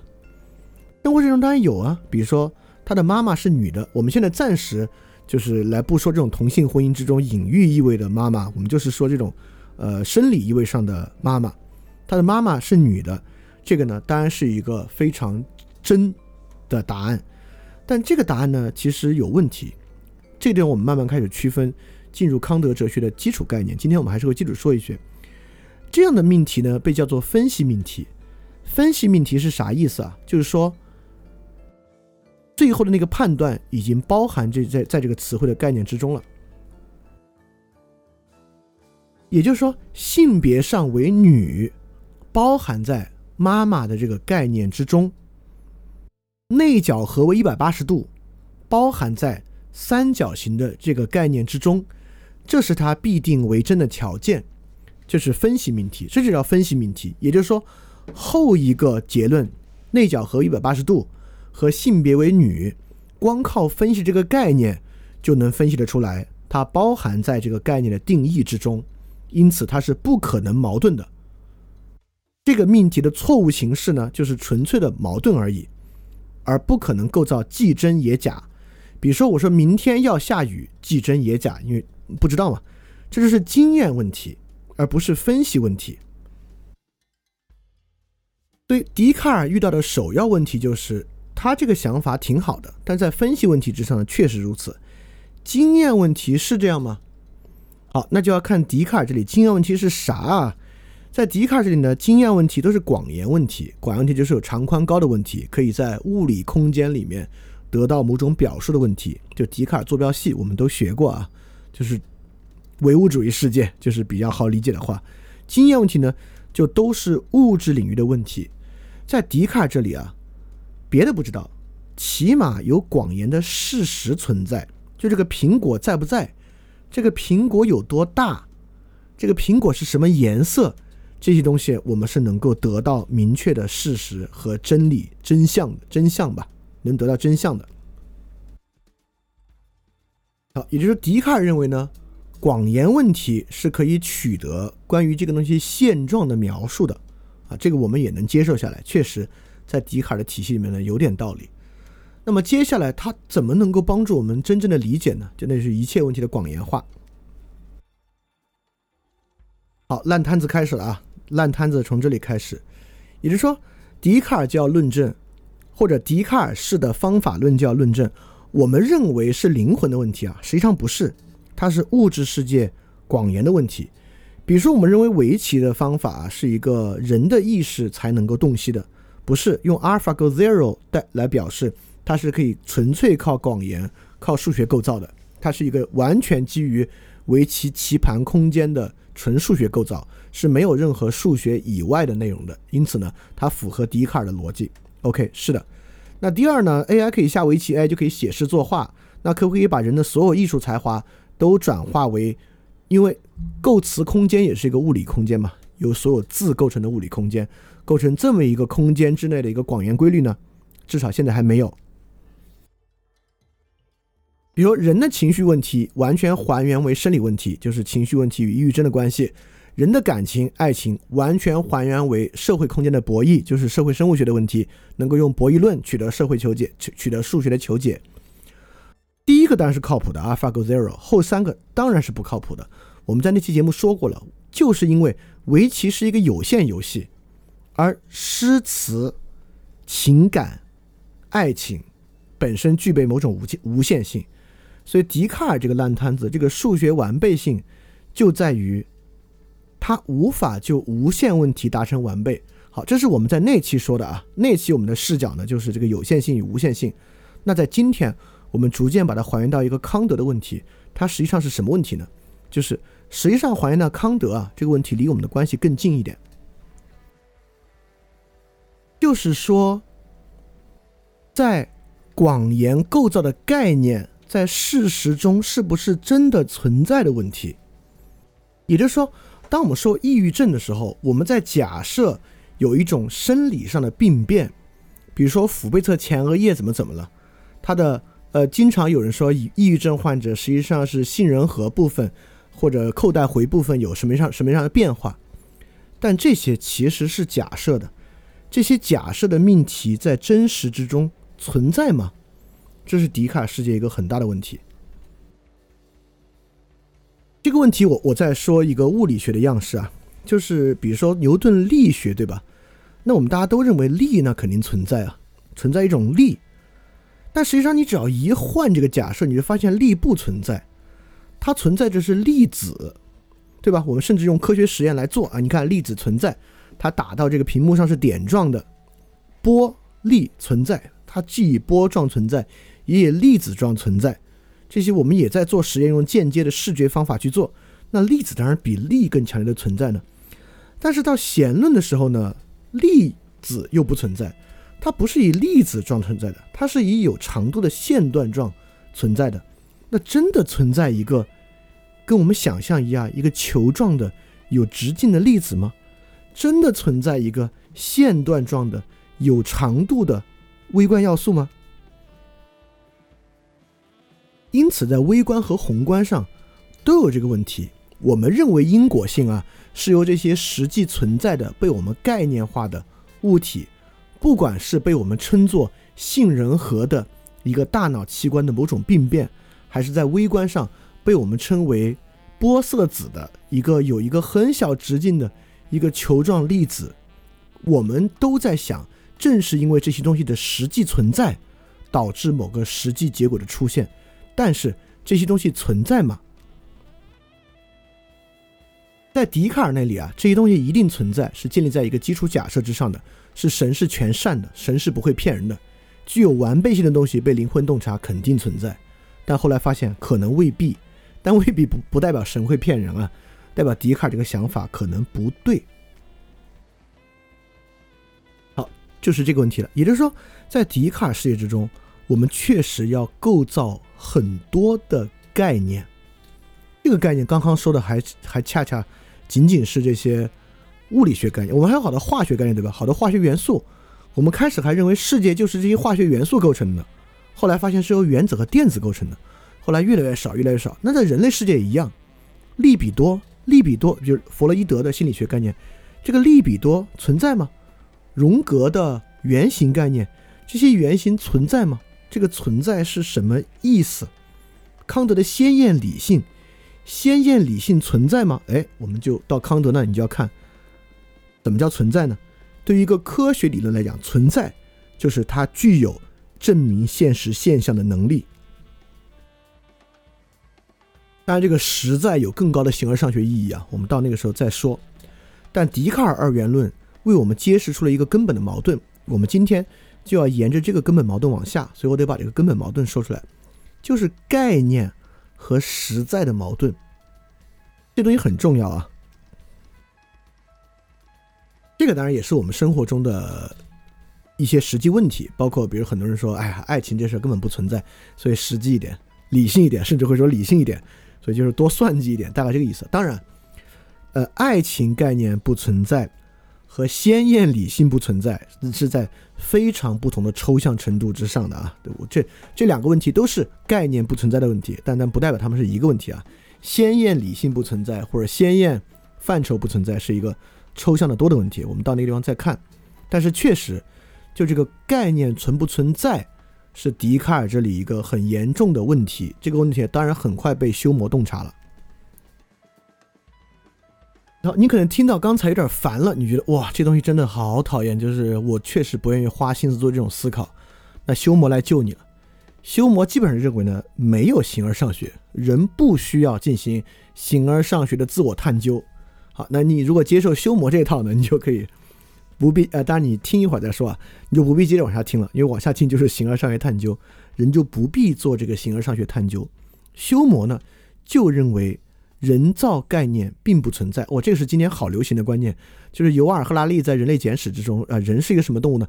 人是一个靠发明概念欺骗自己的动物。当然，正因为此啊，我觉得尤尔·赫拉利的形而上学水平相当之低。所以总的来说，那本书的观念我非常不喜欢啊。但你你们也会发现，那本书当推进到未来简史的时候啊，采取了一种极其虚无主义和近乎纯纯唯物主义的后人类观，那确实是一个。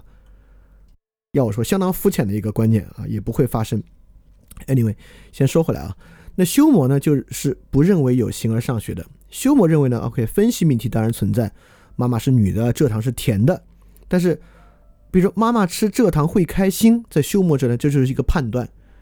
妈妈吃蔗糖会开心呢，就不能够从妈妈和蔗糖的概念之中推出了。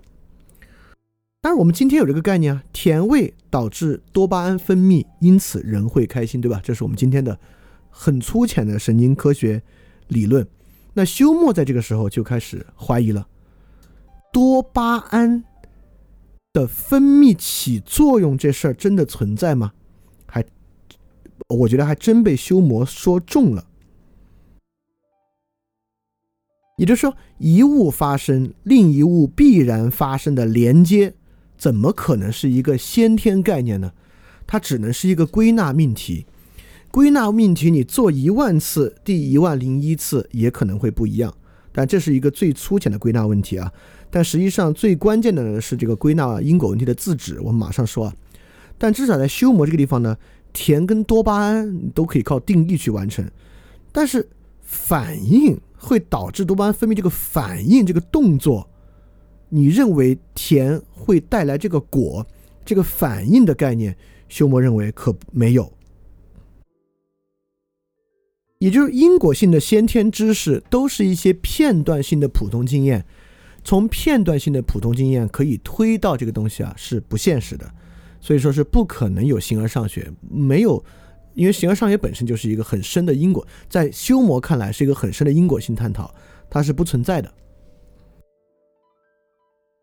尤其是什么力啊、反应啊、起效啊、控制啊这样的因果推断的概念，在修魔这里都是虚构的，就是我们不可能产生这样的因果推断，什么东西必然导致什么东西的发生。而在所有不可因果推断的部分之中，什么是最关键的呢？尤其是人自己。也就是说，当我们说吃甜的。会反应分泌多巴胺，这个反应是假的。那我说，我想要伸手拿这个杯子，所以我拿这个杯子。在休谟看来，连这个都是假的。就是你拿这个杯子啊，很可能这个原因不是因为你想伸手拿这个杯子。当然，这在今天呢变得没有那么荒唐了，因为今天神经科学有很多关于自由意志不存在的探讨和实验。在这个基础之上呢，这些呢是某种程度上去印证修谟的观点。当然，那些实验本身都有很多逻辑上的问题啊，这个我们以后再说。因此，人对于自己的发掘和自述本身呢，都是各种观念的虚构。比如说，修谟要听到康德什么的鲜艳理性什么的，就是纯欺骗自己的概念，纯构造出来的没有意义的东西。在修谟这里呢。唯一的推论啊，就是分析式的推论啊，在这里我们管它叫 demonstrative，就是解证式的推论，就是三角形内角和一百八十度。那另一种推论呢，都是豁然的推论，意思是说，一切与事实有关的推论，只能觉得它可能会发生，而非必然会发生。这个矛盾之处就在于，我们的论证呢，都是在因果关系之上的，而因果关系在我们构成经验的时候，已经有一个假设了。就比如说，我说，哎，为什么我拿这个杯子不是我想拿呢？你看，我现在想拿，它就拿起来了。我现在这个前后相继。已经先天的必须意识到因果性的存在了，修魔就这就认认为呢，这个地方啊形成了一个自我指涉，你是要论证因果性，但你形成这个经验的过程已经有因果性先在了。当然，我们之前想之前讲过了，这我们就讲快一点，在修魔那个地方呢，就是所以说人做什么形而上学探索、理性探索，别想那么多，经验是必然的，也就是说。这个因果性啊，它不是你能够洞悉外在，它是人的一个思维习惯。真正必然的是，人不可能不用因果的方式去思考和想象，但绝不代表这个因果真的在客观的反映和洞悉外在规律。这个因果呢，是人内在的，所以其实人呢并没有自由，你必然要受到内在因果律的制约。在修谟这里呢，也有一个笛卡尔式的这个神带来的和谐，对吧？在修谟这里呢，印象与内部客观的这个恒常连接是有自然的和谐关系的，所以说修谟大概就是你别想太多，就跟着自己的好感与恶感去走，去形成你的习惯就行。所以人啊，要相信自己这种经验带来的习惯，当然这个构成了功利主义社会的基础，也是对刚才我们说的那个问题啊，概念是否真的在反映现实？在修谟这里就完全不是概念，完全没有在反映现实。好，当我们进行理理性推断，尤其是理性推断嘛，它就是有不断的推理过程往下推，它必然是要借助概念来进行推理的。所以说，之前的启蒙理性，不如说启蒙理性呢，就是一个重新构造概念的过程。比如说孟德斯鸠法的原理，对吧？那么里面关于法呢，就构造了很多的概念。那么卢梭呢，同样也构造了很多概念，自由、平等、博爱，这些都是概念。这些概念呢，背后也是有理性作为基础的。如果这些概念真的存在，那我们呢，自然就可以去追求这些。如果这些概念呢不存在，那这个概念背后的理性推断过程和我们依照这个理性推断过程去做事儿呢，都就成了这个镜中月。水中花，所以本质上啊，尤其我们求索个人形而上学的时候，其实都是基于概念的一个理性演绎，包括人性本善，人性本恶，那就有人性这个概念。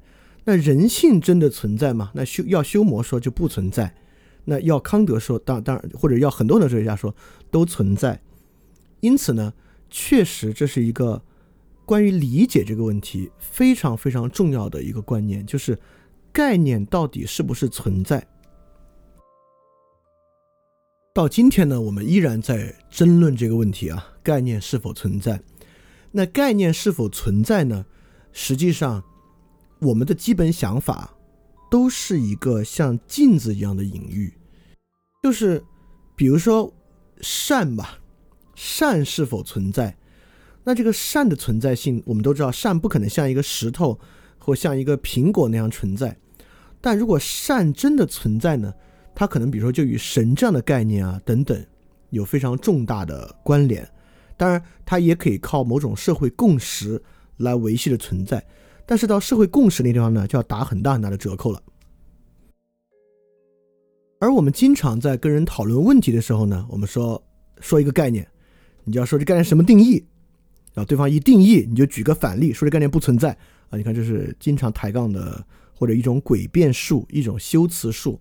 也就是说，在公共理性探讨和修辞之中，认为概念需要实在，确实是一个非常重大的麻烦事儿。就比如说之前啊，我们说之前在有一些看理想的文章之中提到了尊严这个概念。那很多人在下面的留言都在质疑什么是尊严？尊严存在吗？因为我们的尊严都有点感觉，对吧？多多少少有点感觉，但真的存在吗？它是不是个别的东西？比如说，我们也怀疑美德存在吗？难道美德不是另一种自私吗？难道雷锋帮助人，那也是他自私啊？他帮助人，他开心啊？所以这个时候，我们就是很修魔的观点啊，开心这种感觉是存在的，而美德并不在。啊，就我我我举这么多例子，就是为了说明，在公共讨论以及自我的理性推理之中，概念是不是真的存在，超级重要。而现在我们对于概念是否存在，系于它是不是在客观世界之中，像一个石头或苹果一样存在，或是在一种精神世界之中，以某种方式跟其他东西有区分。像最后雷锋那个意思，我们就是说，善良与最后这个快感不是一个东西。那最后也许还原到神经科学之中，还真不是一个反应。那我们说雷锋做好事也是一种爽，言下之意是他跟吃红烧肉可能是一种类似的爽。那我们就是说他们俩之间没有区分，因此这个概念不存在，只有这种快感，这种感觉是存在的。好，所以我们过去对于概念存在呢，就是要投到实体世界之中，能不能跟其他一种实在物做区分，因此这个概念呢才存在。这种概念探索啊，尤其在科学领域而非人的领域，康德做了非常非常多。在康德写《纯粹理性批判》之前，从他的作品来讲，我们完全可以看出这是一个对于科学非常感兴趣的人。比如说，康德一七四六年写的《论对活力的正确评价》，因为当时有这个精精气活力说嘛，就是关于人的这个为什么能够做动作这些的一个判断。第二呢，一七五五年写的《自然通史和天体理论》。因为康康德是这个星云演化说的一个最主要的提出者之一啊，就是关于这个天体演化理论这么一个科学理论的主要提出者。呃，一七五五年写还写过一个对形而上学认识论的基本原理的新解释，这个是跟后面有有联系的。然后一七五六年写过物理单子论，是沿着莱布尼兹往下发展的一个科学理论。然后一七五七年写过自然地理学教授提纲，一七五八年写过运动和静止的新学说，是一个力学的一个探索。所以可见，康德在纯粹理性批判之前，确实是一个研究自然概念与自然事实关系很多很多的一个人。什么东西改变了康德？当然是卢梭改变了康德。康德说，卢梭是另一个牛顿。卢梭发现了人的内在本性必须恢复人性的真实观念，也就是说，卢梭让康德发现。追求这些自然概念与自然事实的关系，不如追求人性的真实的概念的关系。所以，康德将旨趣经过卢梭的启蒙，将旨趣从自然事实转向了人。一会儿我们会看啊，这个转向呢，其实是有形而上学道理的，不仅仅是一个从 A 兴趣变到了 B 兴趣，而是从 A 兴趣走向了 A 兴趣更深的一个兴趣，A 兴趣的源头。然后康德说，哲学不是别的，只是关于人的实践知识啊，是关于人的一个实践知识，而不是一个理论知识啊。这个我们之后再细说。反正，在经历了这么多关于自然概念与自然事实关系的研究之后呢，通过卢梭的启蒙和启发，康德转向对于人性的真实概念的研究。那么，这里就要有一个非常非常巨大的转变了。那么，人性的概念还是在研究。这个概念是否在客观世界与精神世界有某种实在？因此在不在吗？比如说卢梭说那个怜悯，我们是不是要发现这个怜悯在客观世界有没有？它跟自爱是什么关系？自爱是不是存在？是要去研究这些东西吗？完全不是。康德转向了完全另一个方向的研究，而这个方向呢，被后来称为哲学上的哥白尼革命。康德在洞悉一个概念，就是这个形而上学是否可能啊这个问题啊的时候，并没有看概念与经验事实之间的关系。康德在看这个概念是否能先天的被理性所思维，是否具有一种独立于一切经验的内在真理，从而是否具有一种更为广泛的、不为经验对象所局限的使用价值。这才是修魔所期待要解决的问题。这仅仅是概念的根源问题，而不是它必不可少的使用问题。根源问题一旦确定，概念的使用条件以及适用范围问题就会迎刃而解。你看啊，修魔说因果概念不存在，不是实在的，就是自然界中并没有因果，就是因果不具备经验性，对吧？他就是在用归纳命题和因果的自指性来指出嘛，因果的经验性是人的虚构。那个地方呢，休谟认为因果虽然是虚构的，但是由于是一个习惯，所以对人呢还有用，因为自然和谐嘛。而康德说啊，所有这些跟经验相关的东西都不重要，重要的是什么呢？因果是否能够先天的被理性思维，从而不为经验的对象所局限而使用。也就是说，康德想为因果寻找一个理性价值。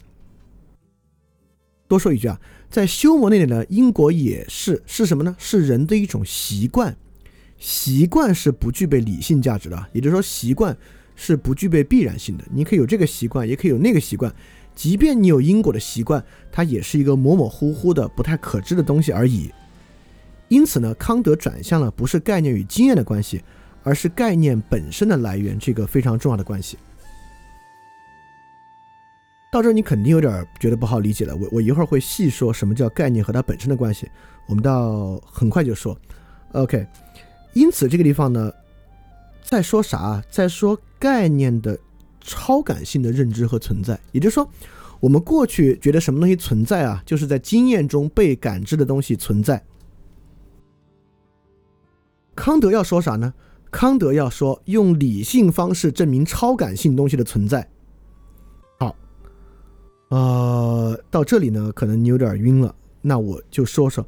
一般我们一想到超感性东西的存在啊，一般在想什么真善美啊、神啊之类的东西，像笛卡尔所介入那样，灵魂啊、不灭啊、永远啊、自由啊这些东西，在我们看来呢是超感性的东西。所以说，超感性的概念是否存在，怎么认知超感性的概念呢？过去人啊总是往这方面去想，但康德完全不是。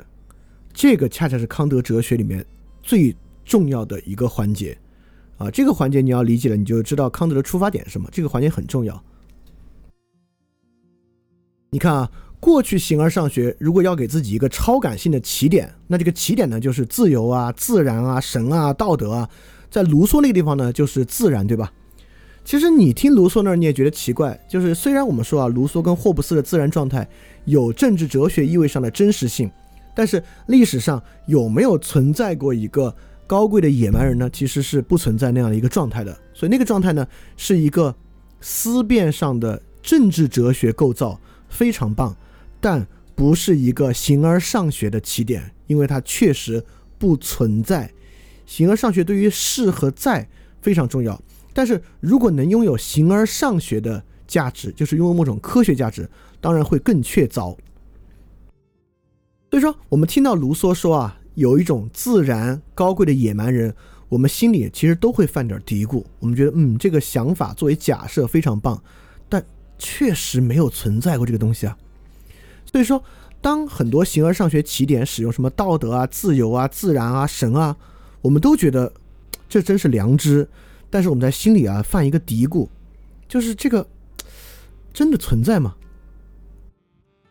康德完完全全洞悉到这个问题，在未来形而上学导论中，他说：“良知和思辨理智一样，二者各有其用。前者用于在经验里面马上要使用的判断上，后者用于凡事要一般的、纯粹用概念来进行判断的地方。比如在形而上学里，在形而上学里，良知是绝对不能去做判断的。”所以，康德追求的超感性形而上学起点，不是这些要求诸于道德、自由、自然、神这些东西，而是特别实实在在的东西。是什么呢？这是一个对修魔巨大的克服与改变。修魔说啊，这个因果性是人脑子里的东西，在外面并不存在，不是一个外面的事实。那康德开始进一步去想，难道只有因果性具备这样的？特点吗？也就是说，我们说外面有五个苹果，好，有五个苹果是个纯粹的经验事实吗？都不都不说苹果了，就算有五个 object，有五个 A，有五个 object，有五个对象。现在桌上有五个东西，对，用东西这个词最好了。现在桌上有五个东西，这五个东西是一个纯粹的经验事实吗？到现在我们都觉得是对吧？有五个东西，这还不是纯粹的事实吗？康德觉得这不是。桌上有五个东西，不是纯粹事实。修谟认为，只有因果性是内在于人的，实际上不对。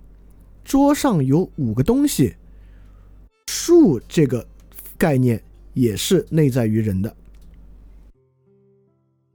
我给大家举个例子啊，就是之前有一个，这是一个很有名的动物实验，可能很多人听过，就是一个马会数数，就是比如黑板上写个八，马就拿蹄子在地下踏八下。后来发现呢，这个马并不会数数，马其实是在判断现场的某种。氛围，当然，这个我并不认为现代科学已经足够做这样的判断了，这也是个假设。但这个假设会比马数数更好一点啊。意思是说，马可能不会数数，也就是说，数对马来讲不是一个事实。也就是说，树这个事实并非外在于世界，而是内在于人。哇，这是一个超级重要的东西。因此，对于概念和事实的两分。康德的解法是什么呢？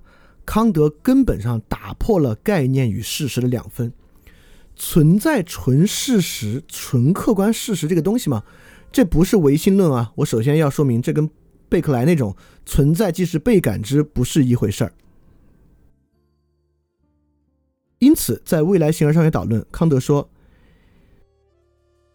因果连接概念绝对不是理智用以先天的思维事物连接的。唯一概念，相反，形而上学完全是由像这样的一些概念构成的。我试求确定它们的数目，我如愿以偿的成功了。我把它们归结为来自一个原理的，然后我就对这些概念进行演绎。这些概念我已经确知，它们不是像修魔所害怕那样来自经验，而是来自纯粹的理智。所以。概念与事实之间绝不像修谟讲的仅仅有因果性在联系，在康德这里呢，它是由十二范畴联系在一起的：量的范畴、质的范畴、关系的范畴、模态的范畴。因果仅仅是关系的范畴之一。比如说刚才我们说有五个 object，这就是量的范畴。比如说大和小，这就是一个质的范畴。所以说，这个范畴十二范畴，我们肯定在之后会详细的说。意思是说，没有所谓的纯事实。这恢复的啥？这恢复的是伽利略对于第一性质和第二性质区分。我这里说一下，伽利略区分了第一性质和第二性质。第一性质呢，就是纯事实，比如现在的气温是十一度。第二性质呢，就是人的感受。比如说，我觉得冷，他觉得热，对吧？因为有人耐寒嘛，十一度觉得挺暖和的；有人不耐寒，十一度觉得挺冷的。在伽利略看呢，冷热啊跟人的主观性有关，它是一个一个主观的感受，而十一度是一个纯事实。康德就说不是，十一度不是一个纯事实，能够有数的概念，跟人的。经验之前的鲜艳性是有关系的，并非所有有意识体都有数的概念。因此，这有五个 object 不是一个经验，而是有超经验的部分构成的，就是对于数的范畴的能力，这个超经验的范畴构成的。因此呢，范畴这十二范畴就是超感性存在，不依赖于任何经验和事实。先天的在人的意识结构之中的，所以一切概念是十二范畴演绎而来的，不是人任意发明的。我们是不能任意发明，呃，我们当然可以任意发明概念啊。那任意发明的概念就是假的，而真概念呢，都能从十二范畴的演绎之中来得出。因此，透过用鲜艳逻辑。构造出十二范畴，并在此基础之上说明事实是怎么产生的。也就是说，我们之后会反复提到，如果康德哲学最后凝结为六个字，就是先验综合命题。也就是说，最后我们的事实都是先验综合命题。先验呃也也不都是啊，就是世界范围内的事实是先验综合命题，就最重要的部分。先验综合命题之所以可能，就是因为先验范畴存在。因此呢，所有事实都是先验综合命题，彻底打破了概念与事实纯然两分的方式。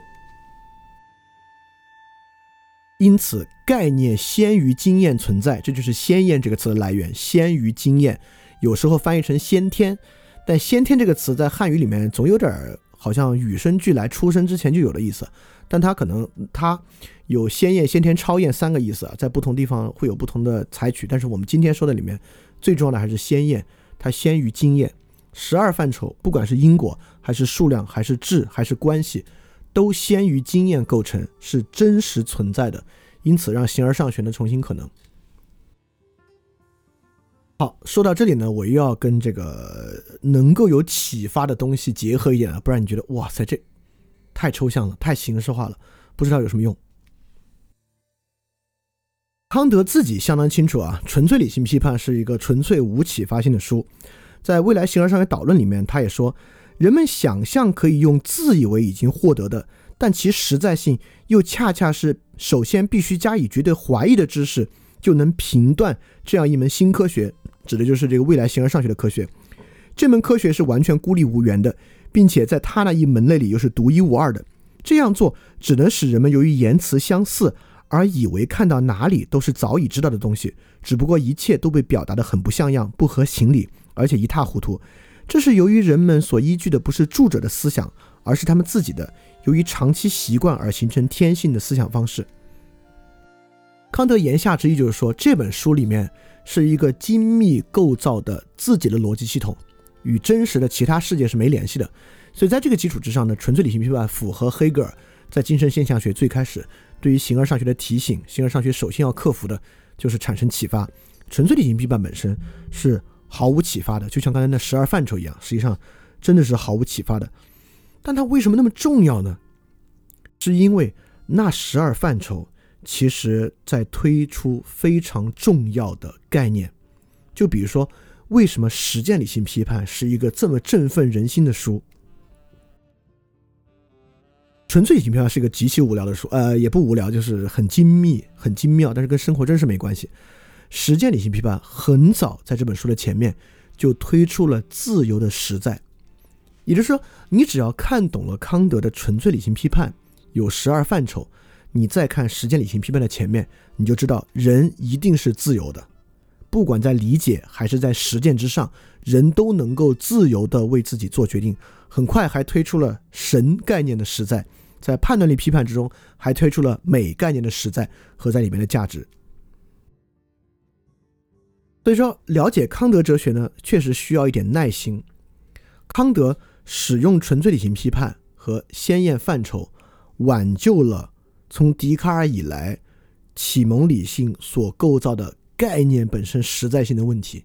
就概念真的实在吗？因此，我们人的理解，人采用理性推断。里面的所有概念，在修谟那里变得一钱不值的那个玩意儿，在康德这里呢重新树立起来了。这个对人的理性推断当然非常非常重要了啊！在这个基础之上，理性利用概念去对生活做出抉择和判断，才变得真正可能。所以，纯粹理性批判毫无启发性，但正是这份纯粹和这份纯粹的形式化，保持着之后对于其他概念推断的作用。所以，在这之后，概念有什么不一样呢？比如说，在前康德时代也有逻辑理性的证明。比如说，我这里举的托马斯·奎纳的第一路上帝证明方式很简单啊，就是世界上东西都在动，凡动的东西呢都被他物推动，被他物推动呢本身也需要被推动，那么它也被另一个事物推动，然后无限回溯，无限回溯。这能无限回溯吗？如果不能无限回溯，就有第一推动者，第一推动者呢也不为其他事物所动，它就是自足的嘛。他就是上帝，啊，这就是这个推断。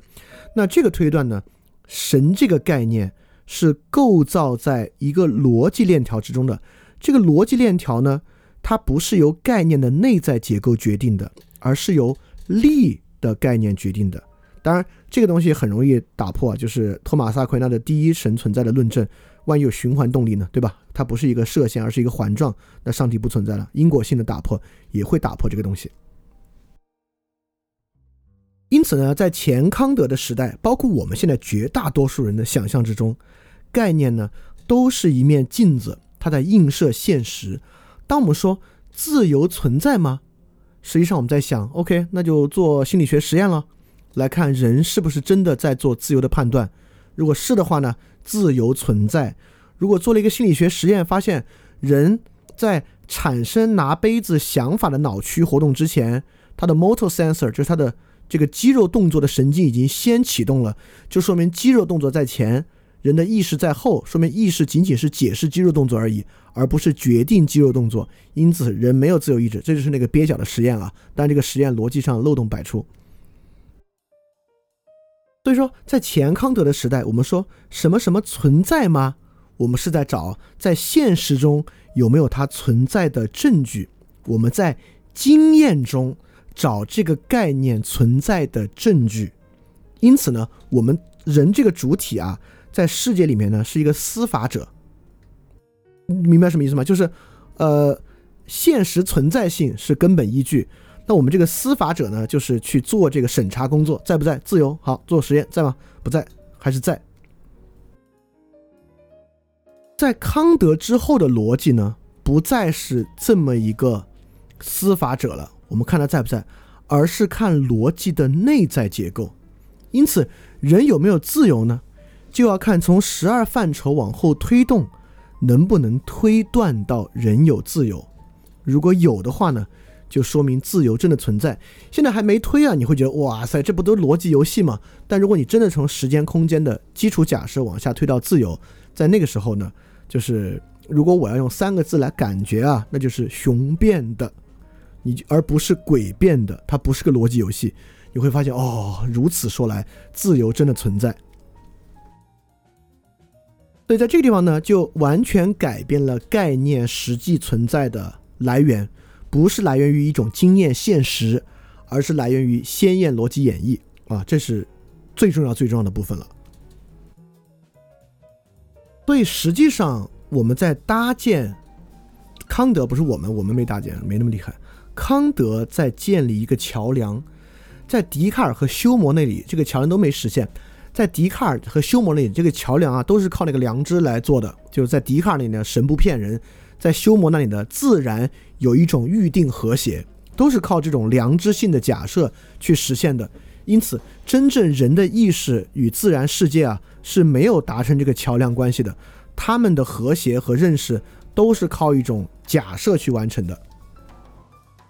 某种程度上，今天的数学也一样啊，就是被数学公理证明的东西，现实性为什么存在呢？啊，那就要靠数学的实在性。啊，数学的实在性跟相信神的实在，其实差别真的不是特别特别大。因此，康德建立了人的概念与现实世界的桥梁。因此，很多人说康德是主观唯心主义啊，但实际上真的不是。这玩意儿就应该叫观念论，它不是唯物论，也不是唯心论。唯心论是贝克莱那种的，所有东西都是在心上的痕迹。唯物论当然大家很熟悉了，康德这个东西还真是调节了。理性与经验，唯物与唯心，它就应该被称为观念论，或者叫先验概念论吧。因此，概念与事实之间，知性与表象之间，主观与客观之间，良好生活与生活之间，建立了桥梁。我推断到最后一个良好生活到生活之间，就与我们发生了实际的关系。哎，但是一定要注意哦。这里用的不是生活到良好生活之间，而是良好生活到生活之间，这两个前后关系非常重要。我在这里多说一句啊，康德建立的这个概念到事实的世界，到底哪个在先，哪个在后？知性为自然立法，大家都听过，当然是知性在先。因此，知性是起点，先验概念是起点。而非现实性是起点，这个呢是康德的倾向，但康德也明白这是他哲学的大问题，这个部分是一个很大的问题。到知性为自然立法善概念的部分的时候，这个善在现实中的真实性是怎么凸现的，真的是个大问题。所以康德呢，确实没有说到这儿啊，形而上学探索结束了，每个人走一遍，全面认可康德，game over。不是，这里面呢，确实是有东西需要去克服的。但是，概念与现实的桥梁确实被康德搭建起来了，这是非常重要的。这个重要性让我们理性思考自身，以及理性思考现实抉择，理性思考未来，甚至理性思考过去，都拥有了实在性，而不是一种由瓦尔赫拉利意义上的人发明概念的自我欺骗。它不是人发明概念的自我欺骗，它是一种具有鲜艳概念和鲜艳概念以实在性的一种理性活动。这种理性活动的实在性是对人自己认识、相信非常重要的。康德这个桥梁作用有个很神的一点，就是我们都知道康德说要限制知识，为信仰留有余地，这不是康德的一个夙愿和康德的一个愿望，这是康德先验概念演绎的必然结果。先验概念演绎必然能看到知识的问题，并推出信仰概念的实在。也就是说，康德的先验概念演绎甚至演绎出了理性本身。局限性的必然性和信仰存在的必然性，也就是说，从理性出发，不仅构建了理性与理性的局限性，还构建了超理性的信仰存在的实在性。所以说我之前不是节目里说过，就是托马斯·奎纳的，呃，世俗秩序和神圣秩序从下往上的路吗？如果要说历史上谁把这条路铺出来啊，就是康德铺出了一条这样的路。因此，康德的这种理性真的是保持了那种桥梁感和那种张力的。它比起纯科学主义那种笛卡尔式的理性是要强得多得多的。因此，它实际上有解决我们困境的实在潜力，这不是开玩笑的。在我们说卢梭的时候，说卢梭指出了现代人的两个方法。第一个方法呢，孤独自爱。孤独自爱呢，就是艾米尔书里面那种教育。那个教育的核心是什么呢？避免偏见，对吧？避免任何理性世俗科学构建，维持自然生活。因此，在艾米尔的书籍之中呢，其实是理性危机。人要避免少使用理性，尤其是理性演绎，要维持一个纯粹自然的状态。在这个时候，在启蒙和今天必然的这种理性使用，在卢梭那里是不受到信任的。如果不是艾米尔的那个方式呢，就是社会契约论的方式，就进入社会契约。那在这个情况之下呢，就是自由的根本丧失。所以说，我们讲卢梭那里已经讲了卢梭两条路径的根本困境啊，就是要么是理性危机，要么呢是自由丧失。在这个时候呢，启蒙最开始的目的啊，到最后都走向了反面。在启蒙最开始，科学那里呢，要得出一切终将可知，包括我们今天甚至还保有这样的科学信念。人呢，人生而自由。但是在休谟和卢梭那里又展现呢，科学呢，一切都不可知，纯粹的不可知论。人呢？休谟那里认为人是没有自由意志的，人没有自由。卢梭那里认为人要形成社会，必然放弃自由，形成社会契约。因此，启蒙的终点走向了一切都不可知，人没有自由的危机和困境。对科学不证明人的价值，反而证明了人的巨大局限；也不证明人的自由，而证明了人必须屈服于某种必然。这个拧巴的状况啊！尤其是最后反映在卢梭这里拧巴的状况，很明显是什么东西没有调和好，什么东西没有连接起来，主观和客观或者什么别的东西，概念与现实没有实现某种调和的认识和理解，就落实到今天呢，就是启蒙运动的结果，竟然导致了必然的虚无主义。那这个虚无主义到法国大革命呢，变成一个非常可怕的现实。人们虚无主义到走投无路的时候，一种激进改变的破坏热情。那么在今天呢，我们又在面临此种可怕的现实：人们在走投无路的时候，投向一种激进改变的热情，一种激进改变的破坏式的热情。虚无主义呢，就会导致这种走投无路感，并且投入这种可怕的热情。这个呢，是启蒙理性发展的一个糟糕结果，和呈现在卢梭那个时代到今天都没有完全解决的一个困境。而我们今天的人很明白，虚无主义对于我们，尤其是可能群里有很多持有虚无主义观点的人啊，虚无主义可不是一个自然直观。不管是《金刚经》那种论述意义上的虚无主义，还是科学论述的虚无主义、社会演化论论论述的虚无主义，虚无主义都是一个反思的结果，而非一个自然的直观。在卢梭那里，也是由自然作为起点，就是他在地荣文学院投的那个“科学与艺术是促进促进社会还是腐化社会”那个文章里面，它是一个理性推断的反思结果，是你在读《金刚经》的时候，根据《金刚经》的理性反思的一个结果。所以，理性最后呢，导致了虚无主义危机，导致了实际的政治危机和社会危机。所以你听康德这个听着特别形式化，特别奇怪。你现在我们还没有实际进入嘛，你都会觉得，哦呦，这东西不知道脱离经验，以鲜艳概念的方式做纯粹演绎，听上去就挺虚的啊。实际上我们最后进入之后，你看它能不能起到解决我们今天认识和理解困境的这么一个作用？实际上康德他的出发点就是这个，而最后某种程度上他也做到了。他当然没有一锤定音，但是。开启了一个全新的理解和认识方式，就像我们之前讲的，这个认识方式对于弗雷格、对于胡塞尔、对于法兰克福学派，都从他这里得到了许多许多有益的经验。所以在启蒙世界之前，来自于传统中的概念与实在，尤其是西方世界啊，就是神圣概念与实在被瓦解，就是从唯命论开始嘛，彻底瓦解。唯命论之后呢，人有了重新启蒙的需要。在这个重新启蒙呢，就是要重新找到世界的根本支点。那这个支点呢，就是由笛卡尔的那种理性为起点开始的。但是最后呢，确实也走入歧途。呃，我我这里括号里用的话，确实不能叫他走入歧途，而应该说呢，遭遇了形而上学的根本疑难。也就是说，笛卡尔和休谟那个不是傻。而是遇到了形而上学的根本疑难，也就是说，很容易就走到那个错误，呃，走到那个歧途那儿去了。那不是一条歧途，那是形而上学可能的必经之途。但是突破那个必经之处的疑难呢，却非常非常的困难。康德是做到了。所以说，这个形而上学疑难啊，不是我发明的，是海德格尔的康德哲学的课程，就叫做康德形而上学疑难。他讲的是康德为形而上学根本奠基的这么一个事儿。所以说，他就把。笛卡尔和休谟遇到的呢，就是形而上学的根本疑难，而康德呢，为这个疑难做了新奠基的尝试。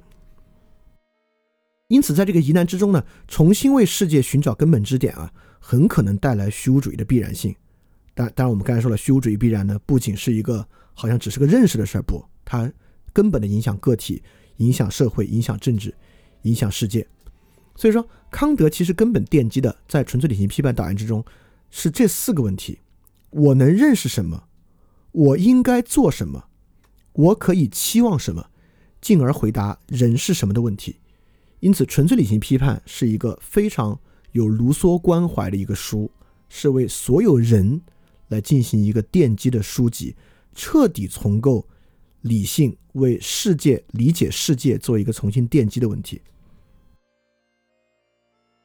因此，如果这三个问题啊。我能认识什么？我应该做什么？我可以期望什么？实际上，我能认识什么呢？就是纯粹理性批判。我应该做什么呢？是实践理性批判。第三个问题，我可以期望什么呢？是这两本书综合起来的一个一一一个答案。那这三个问题认识之后呢，它根本解决了人的两种东西。第一，人不必旁观于世界，像笛卡尔那样，人就是一个旁观者。一个判断者，因为康德回答了我应该做什么的问题，在这里呢，他也不是像修魔的意义之上，人是被一个世界决定的人，因为人可以期望，当人可以期望并且有意志的时候呢，他是纯粹自由的。所以说，为什么我们二点零的第一章叫现代世界奠基，就是到康德这里呢？传统的那个神学人，传统人，就是能够在传统中生活的那个人。消失了，新的人呢，需要为自己树立我能认识什么，我应该做什么，我可以期望什么的答案。所以说，在这个角度之上啊，其实康德和尼采没有那么大区别。当然，尼采很激烈的抨击康德，但在这个气质之上呢，尼采的重估一切价值和康德从纯粹理性批判重新思考这三个问题，实际上他们所洞察到的虚无主义问题和他们所面对的目标是非常类似的。所以尼采也能看作是对康德的另外一种阳气。不光尼采有这个资格啊，在接下来 N 期我们来真正了解康德的时候，我们也要做这个事儿，就是超越康德。这是著名的新康德主义者文德尔班的一句话，他说：“了解康德就意味着一定要超越康德。”那康德自己在未来形而上学导论的引言的最后一句话也是，他说：“但是谁要从事评论形而上学，或者尤其是从事编写一种形而上学，谁就必须满足这里所提出的要求，要么就采纳我的意见，要么就彻底反对他，用另外一种来代替他，因为要回避他是不可能的。”而康德自己用纯粹理性批判纯粹理性的过程，其实也是对他自己构建了形而上学的阳气和试图突破与超越。所以说，康德所维持这种重要的张力啊，就一定有调和和克服。其实这里面并没有完全采纳康德意见的余地，这个批判过程就没有全盘接受的可能。所以，任何一个学习康德形而上学的人，实际上就已经在向尼采、像新康德主义、像黑格尔。像胡塞尔、像弗雷格一样，在这个过程之中找到你觉得，哎呦，这点我不认可，不认可没关系啊，你可以沿着康德的方法从这点继续演绎下去，来找到你自己所认可的形而上学根基。所以说，任何我们接下来 N 期啊一起走的这个过程，当然会一直维持着它跟我们日常生活和我们关切话题的这个关系，但是呢，也是一个我们一起每个人以各自的方式突破和超越康德的过程。好，今天就是讲康德的问题意识啊。我们讲康德在面对什么烂摊子，这个问题为什么这么重要？康德的解题思路是什么？以及他对我们能有什么价值啊？我相当于我我相信这期我感觉讲的还蛮明白的，应该的应该大家对于康德会有更多的兴趣，呃，也对于他的基本思想、他的颠覆性能有一定的了解。啊，那看看现在有什么问题吧。今天讲的部分就这么多。好，这个问题说，公正是不管任何人在公共讨论中的理性还是感性观点是否得到我的认同的标准？难道现实里我们就不讲公正，只讲理性吗？毕竟没有公正，我认为就没有重要性感受。OK，呃，在这里呢，他认为公正是一种感受，是与理性相对的。但在康德的实践理性批判之中呢，justice 正义的存在恰恰是一个理性观念，也是从先验观念之中演绎出来的啊。就是这是实践理性批判一个挺重要的内容。所以说，在康德的那个地方呢，公正和正义啊，其实就是 golden rule，己所不欲，勿施于人，是一个可以推断演绎的点。从这个点往下，又可以演绎出 silver rule 等等等等，就构成了公正这个概念的实质。比如，公正概念的最核心实质就是己所不欲，勿施于人嘛，而且是个否定性的，而不是己所欲，施于人这种肯定性的概念啊，就是这个都是概念的理性演绎的结果。我再补充一句啊，你可能听到“己所不欲，勿施于人”，你觉得，哎呀，这个那康德有啥意思啊？这个我们的《论语》里面都说了，搞了一千年之后又搞了一样的东西，呃，不是，你要看“己所不欲，勿施于人”是与其他概念，比如说与自由啊、与道德律令啊等等等等连接起来的，它是在一个概念系统之中呢，不仅仅是康德搞了半天就搞出这么一句话。如果这么看的话，确实是没啥意思。但它是确定的自由、己所不欲，勿施于人与道德律令。这一系列的实践理性概念的一个一个网的关系，在这里面再去理解“己所不欲，勿施于人”，当然比，但也不是说《论语》就是这么简单的一句话啊。它在《论语》的体系之中，和在康德的实践理性批判体系之中是非常不同的。这有个问题啊，说康德为什么要坚持物质体的存在？没有物质体先验概念，就没有普遍性和必然性了吗？这会不会造成一种新的二元论？这看来是比较了解康德哲学的。当然不，也不可能不会了解那么多。就物质体，呃，这个是我们之后要细说的。就物质体的概念，在康德这里非常非常的重要。当然，物质体的本身被诟病为二元论，也被诟病为不可知论。但在我看来呢，物质体真的超级重要。只有物质体的概念存在，这种康德体系的张力才真的存在。当物质体概念结束之后呢，它就变成黑格尔那样了。黑格尔呢，就是康德体系对于物质体抛弃之后的结果。到时候我们会细说，就物质体的存在和物质体不可完全可知，就是对于康德的目标，康德不是要世界自然怎么样，重要的是人怎么样。对于人是什么，物质体不完全可知很重要。这还有个问题啊，欧式几何那么早就出现了，为什么还有唯名论呢？欧式几何不就是确定性吗？对啊，但欧式几何是分析概念的确定性，几何概念的确定性，而不是经验的确定性。欧式几何与经验的确定性没关系，这就是概念与现实的关系。欧式几何不能对于现实构成任何的影响，因为它不具备经验性，它是一个纯粹的先验的东西。数学在康德那里就是这样一个东西啊。当然，数学在康德里也是先验综合命题啊，这个我们到时候再说。只是欧式几何为什么还会有唯名论呢？就是因为欧式几何并不具备经验性。这里有个问题啊，关于《金刚经》实相是一切虚相，这后面会导致身份政治。这个身份政治指的啥呢？啊，我我倒没有说《金刚经》会导致身份政治，我这个身份政治啊，主要指的是新教之后的身份政治，也就是我们其实在。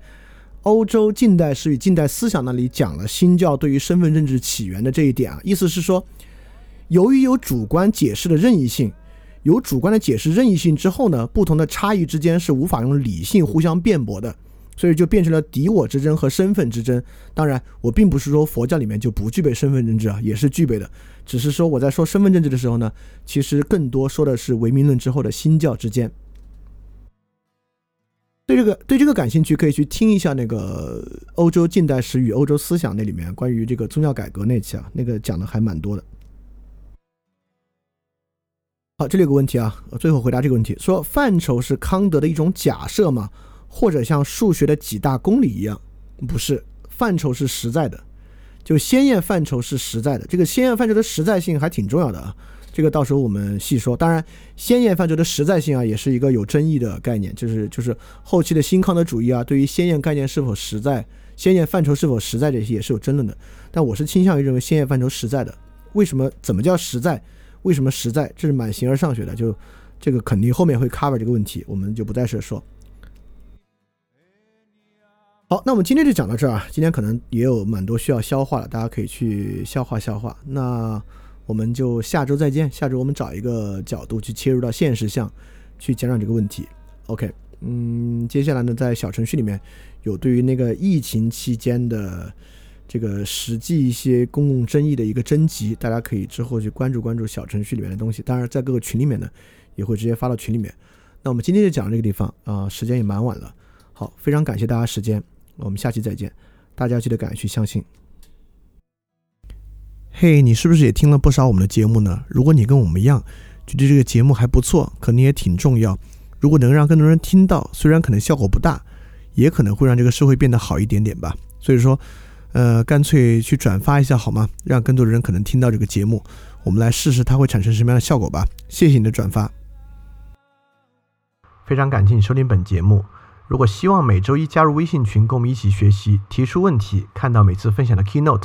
可以微信添加“想借 Joy Share”，想借的拼音 x i n g j i e，Joy Share j o y s h a r e，并说牛津通识读本，就可以被我们拉入群中，每周一起学习了。欢迎你来。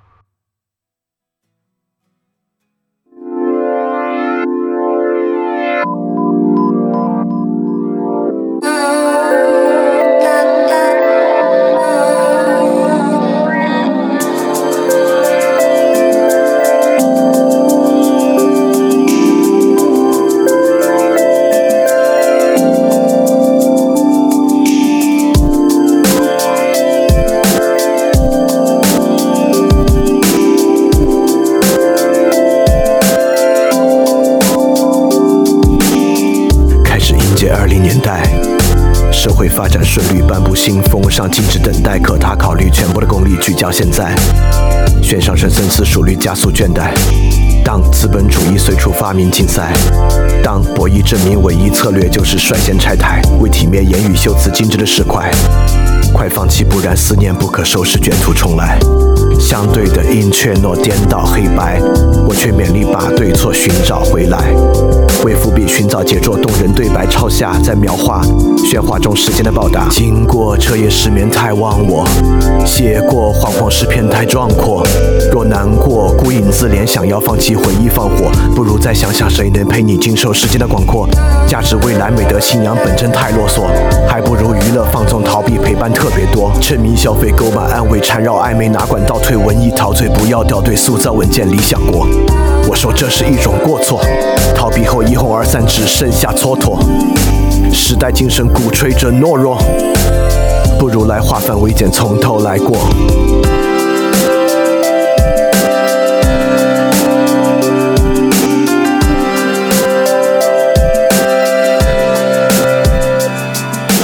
他半夜上阳台，才发现太难说爱，迎合着虚空的节拍，透支他稀薄的将来。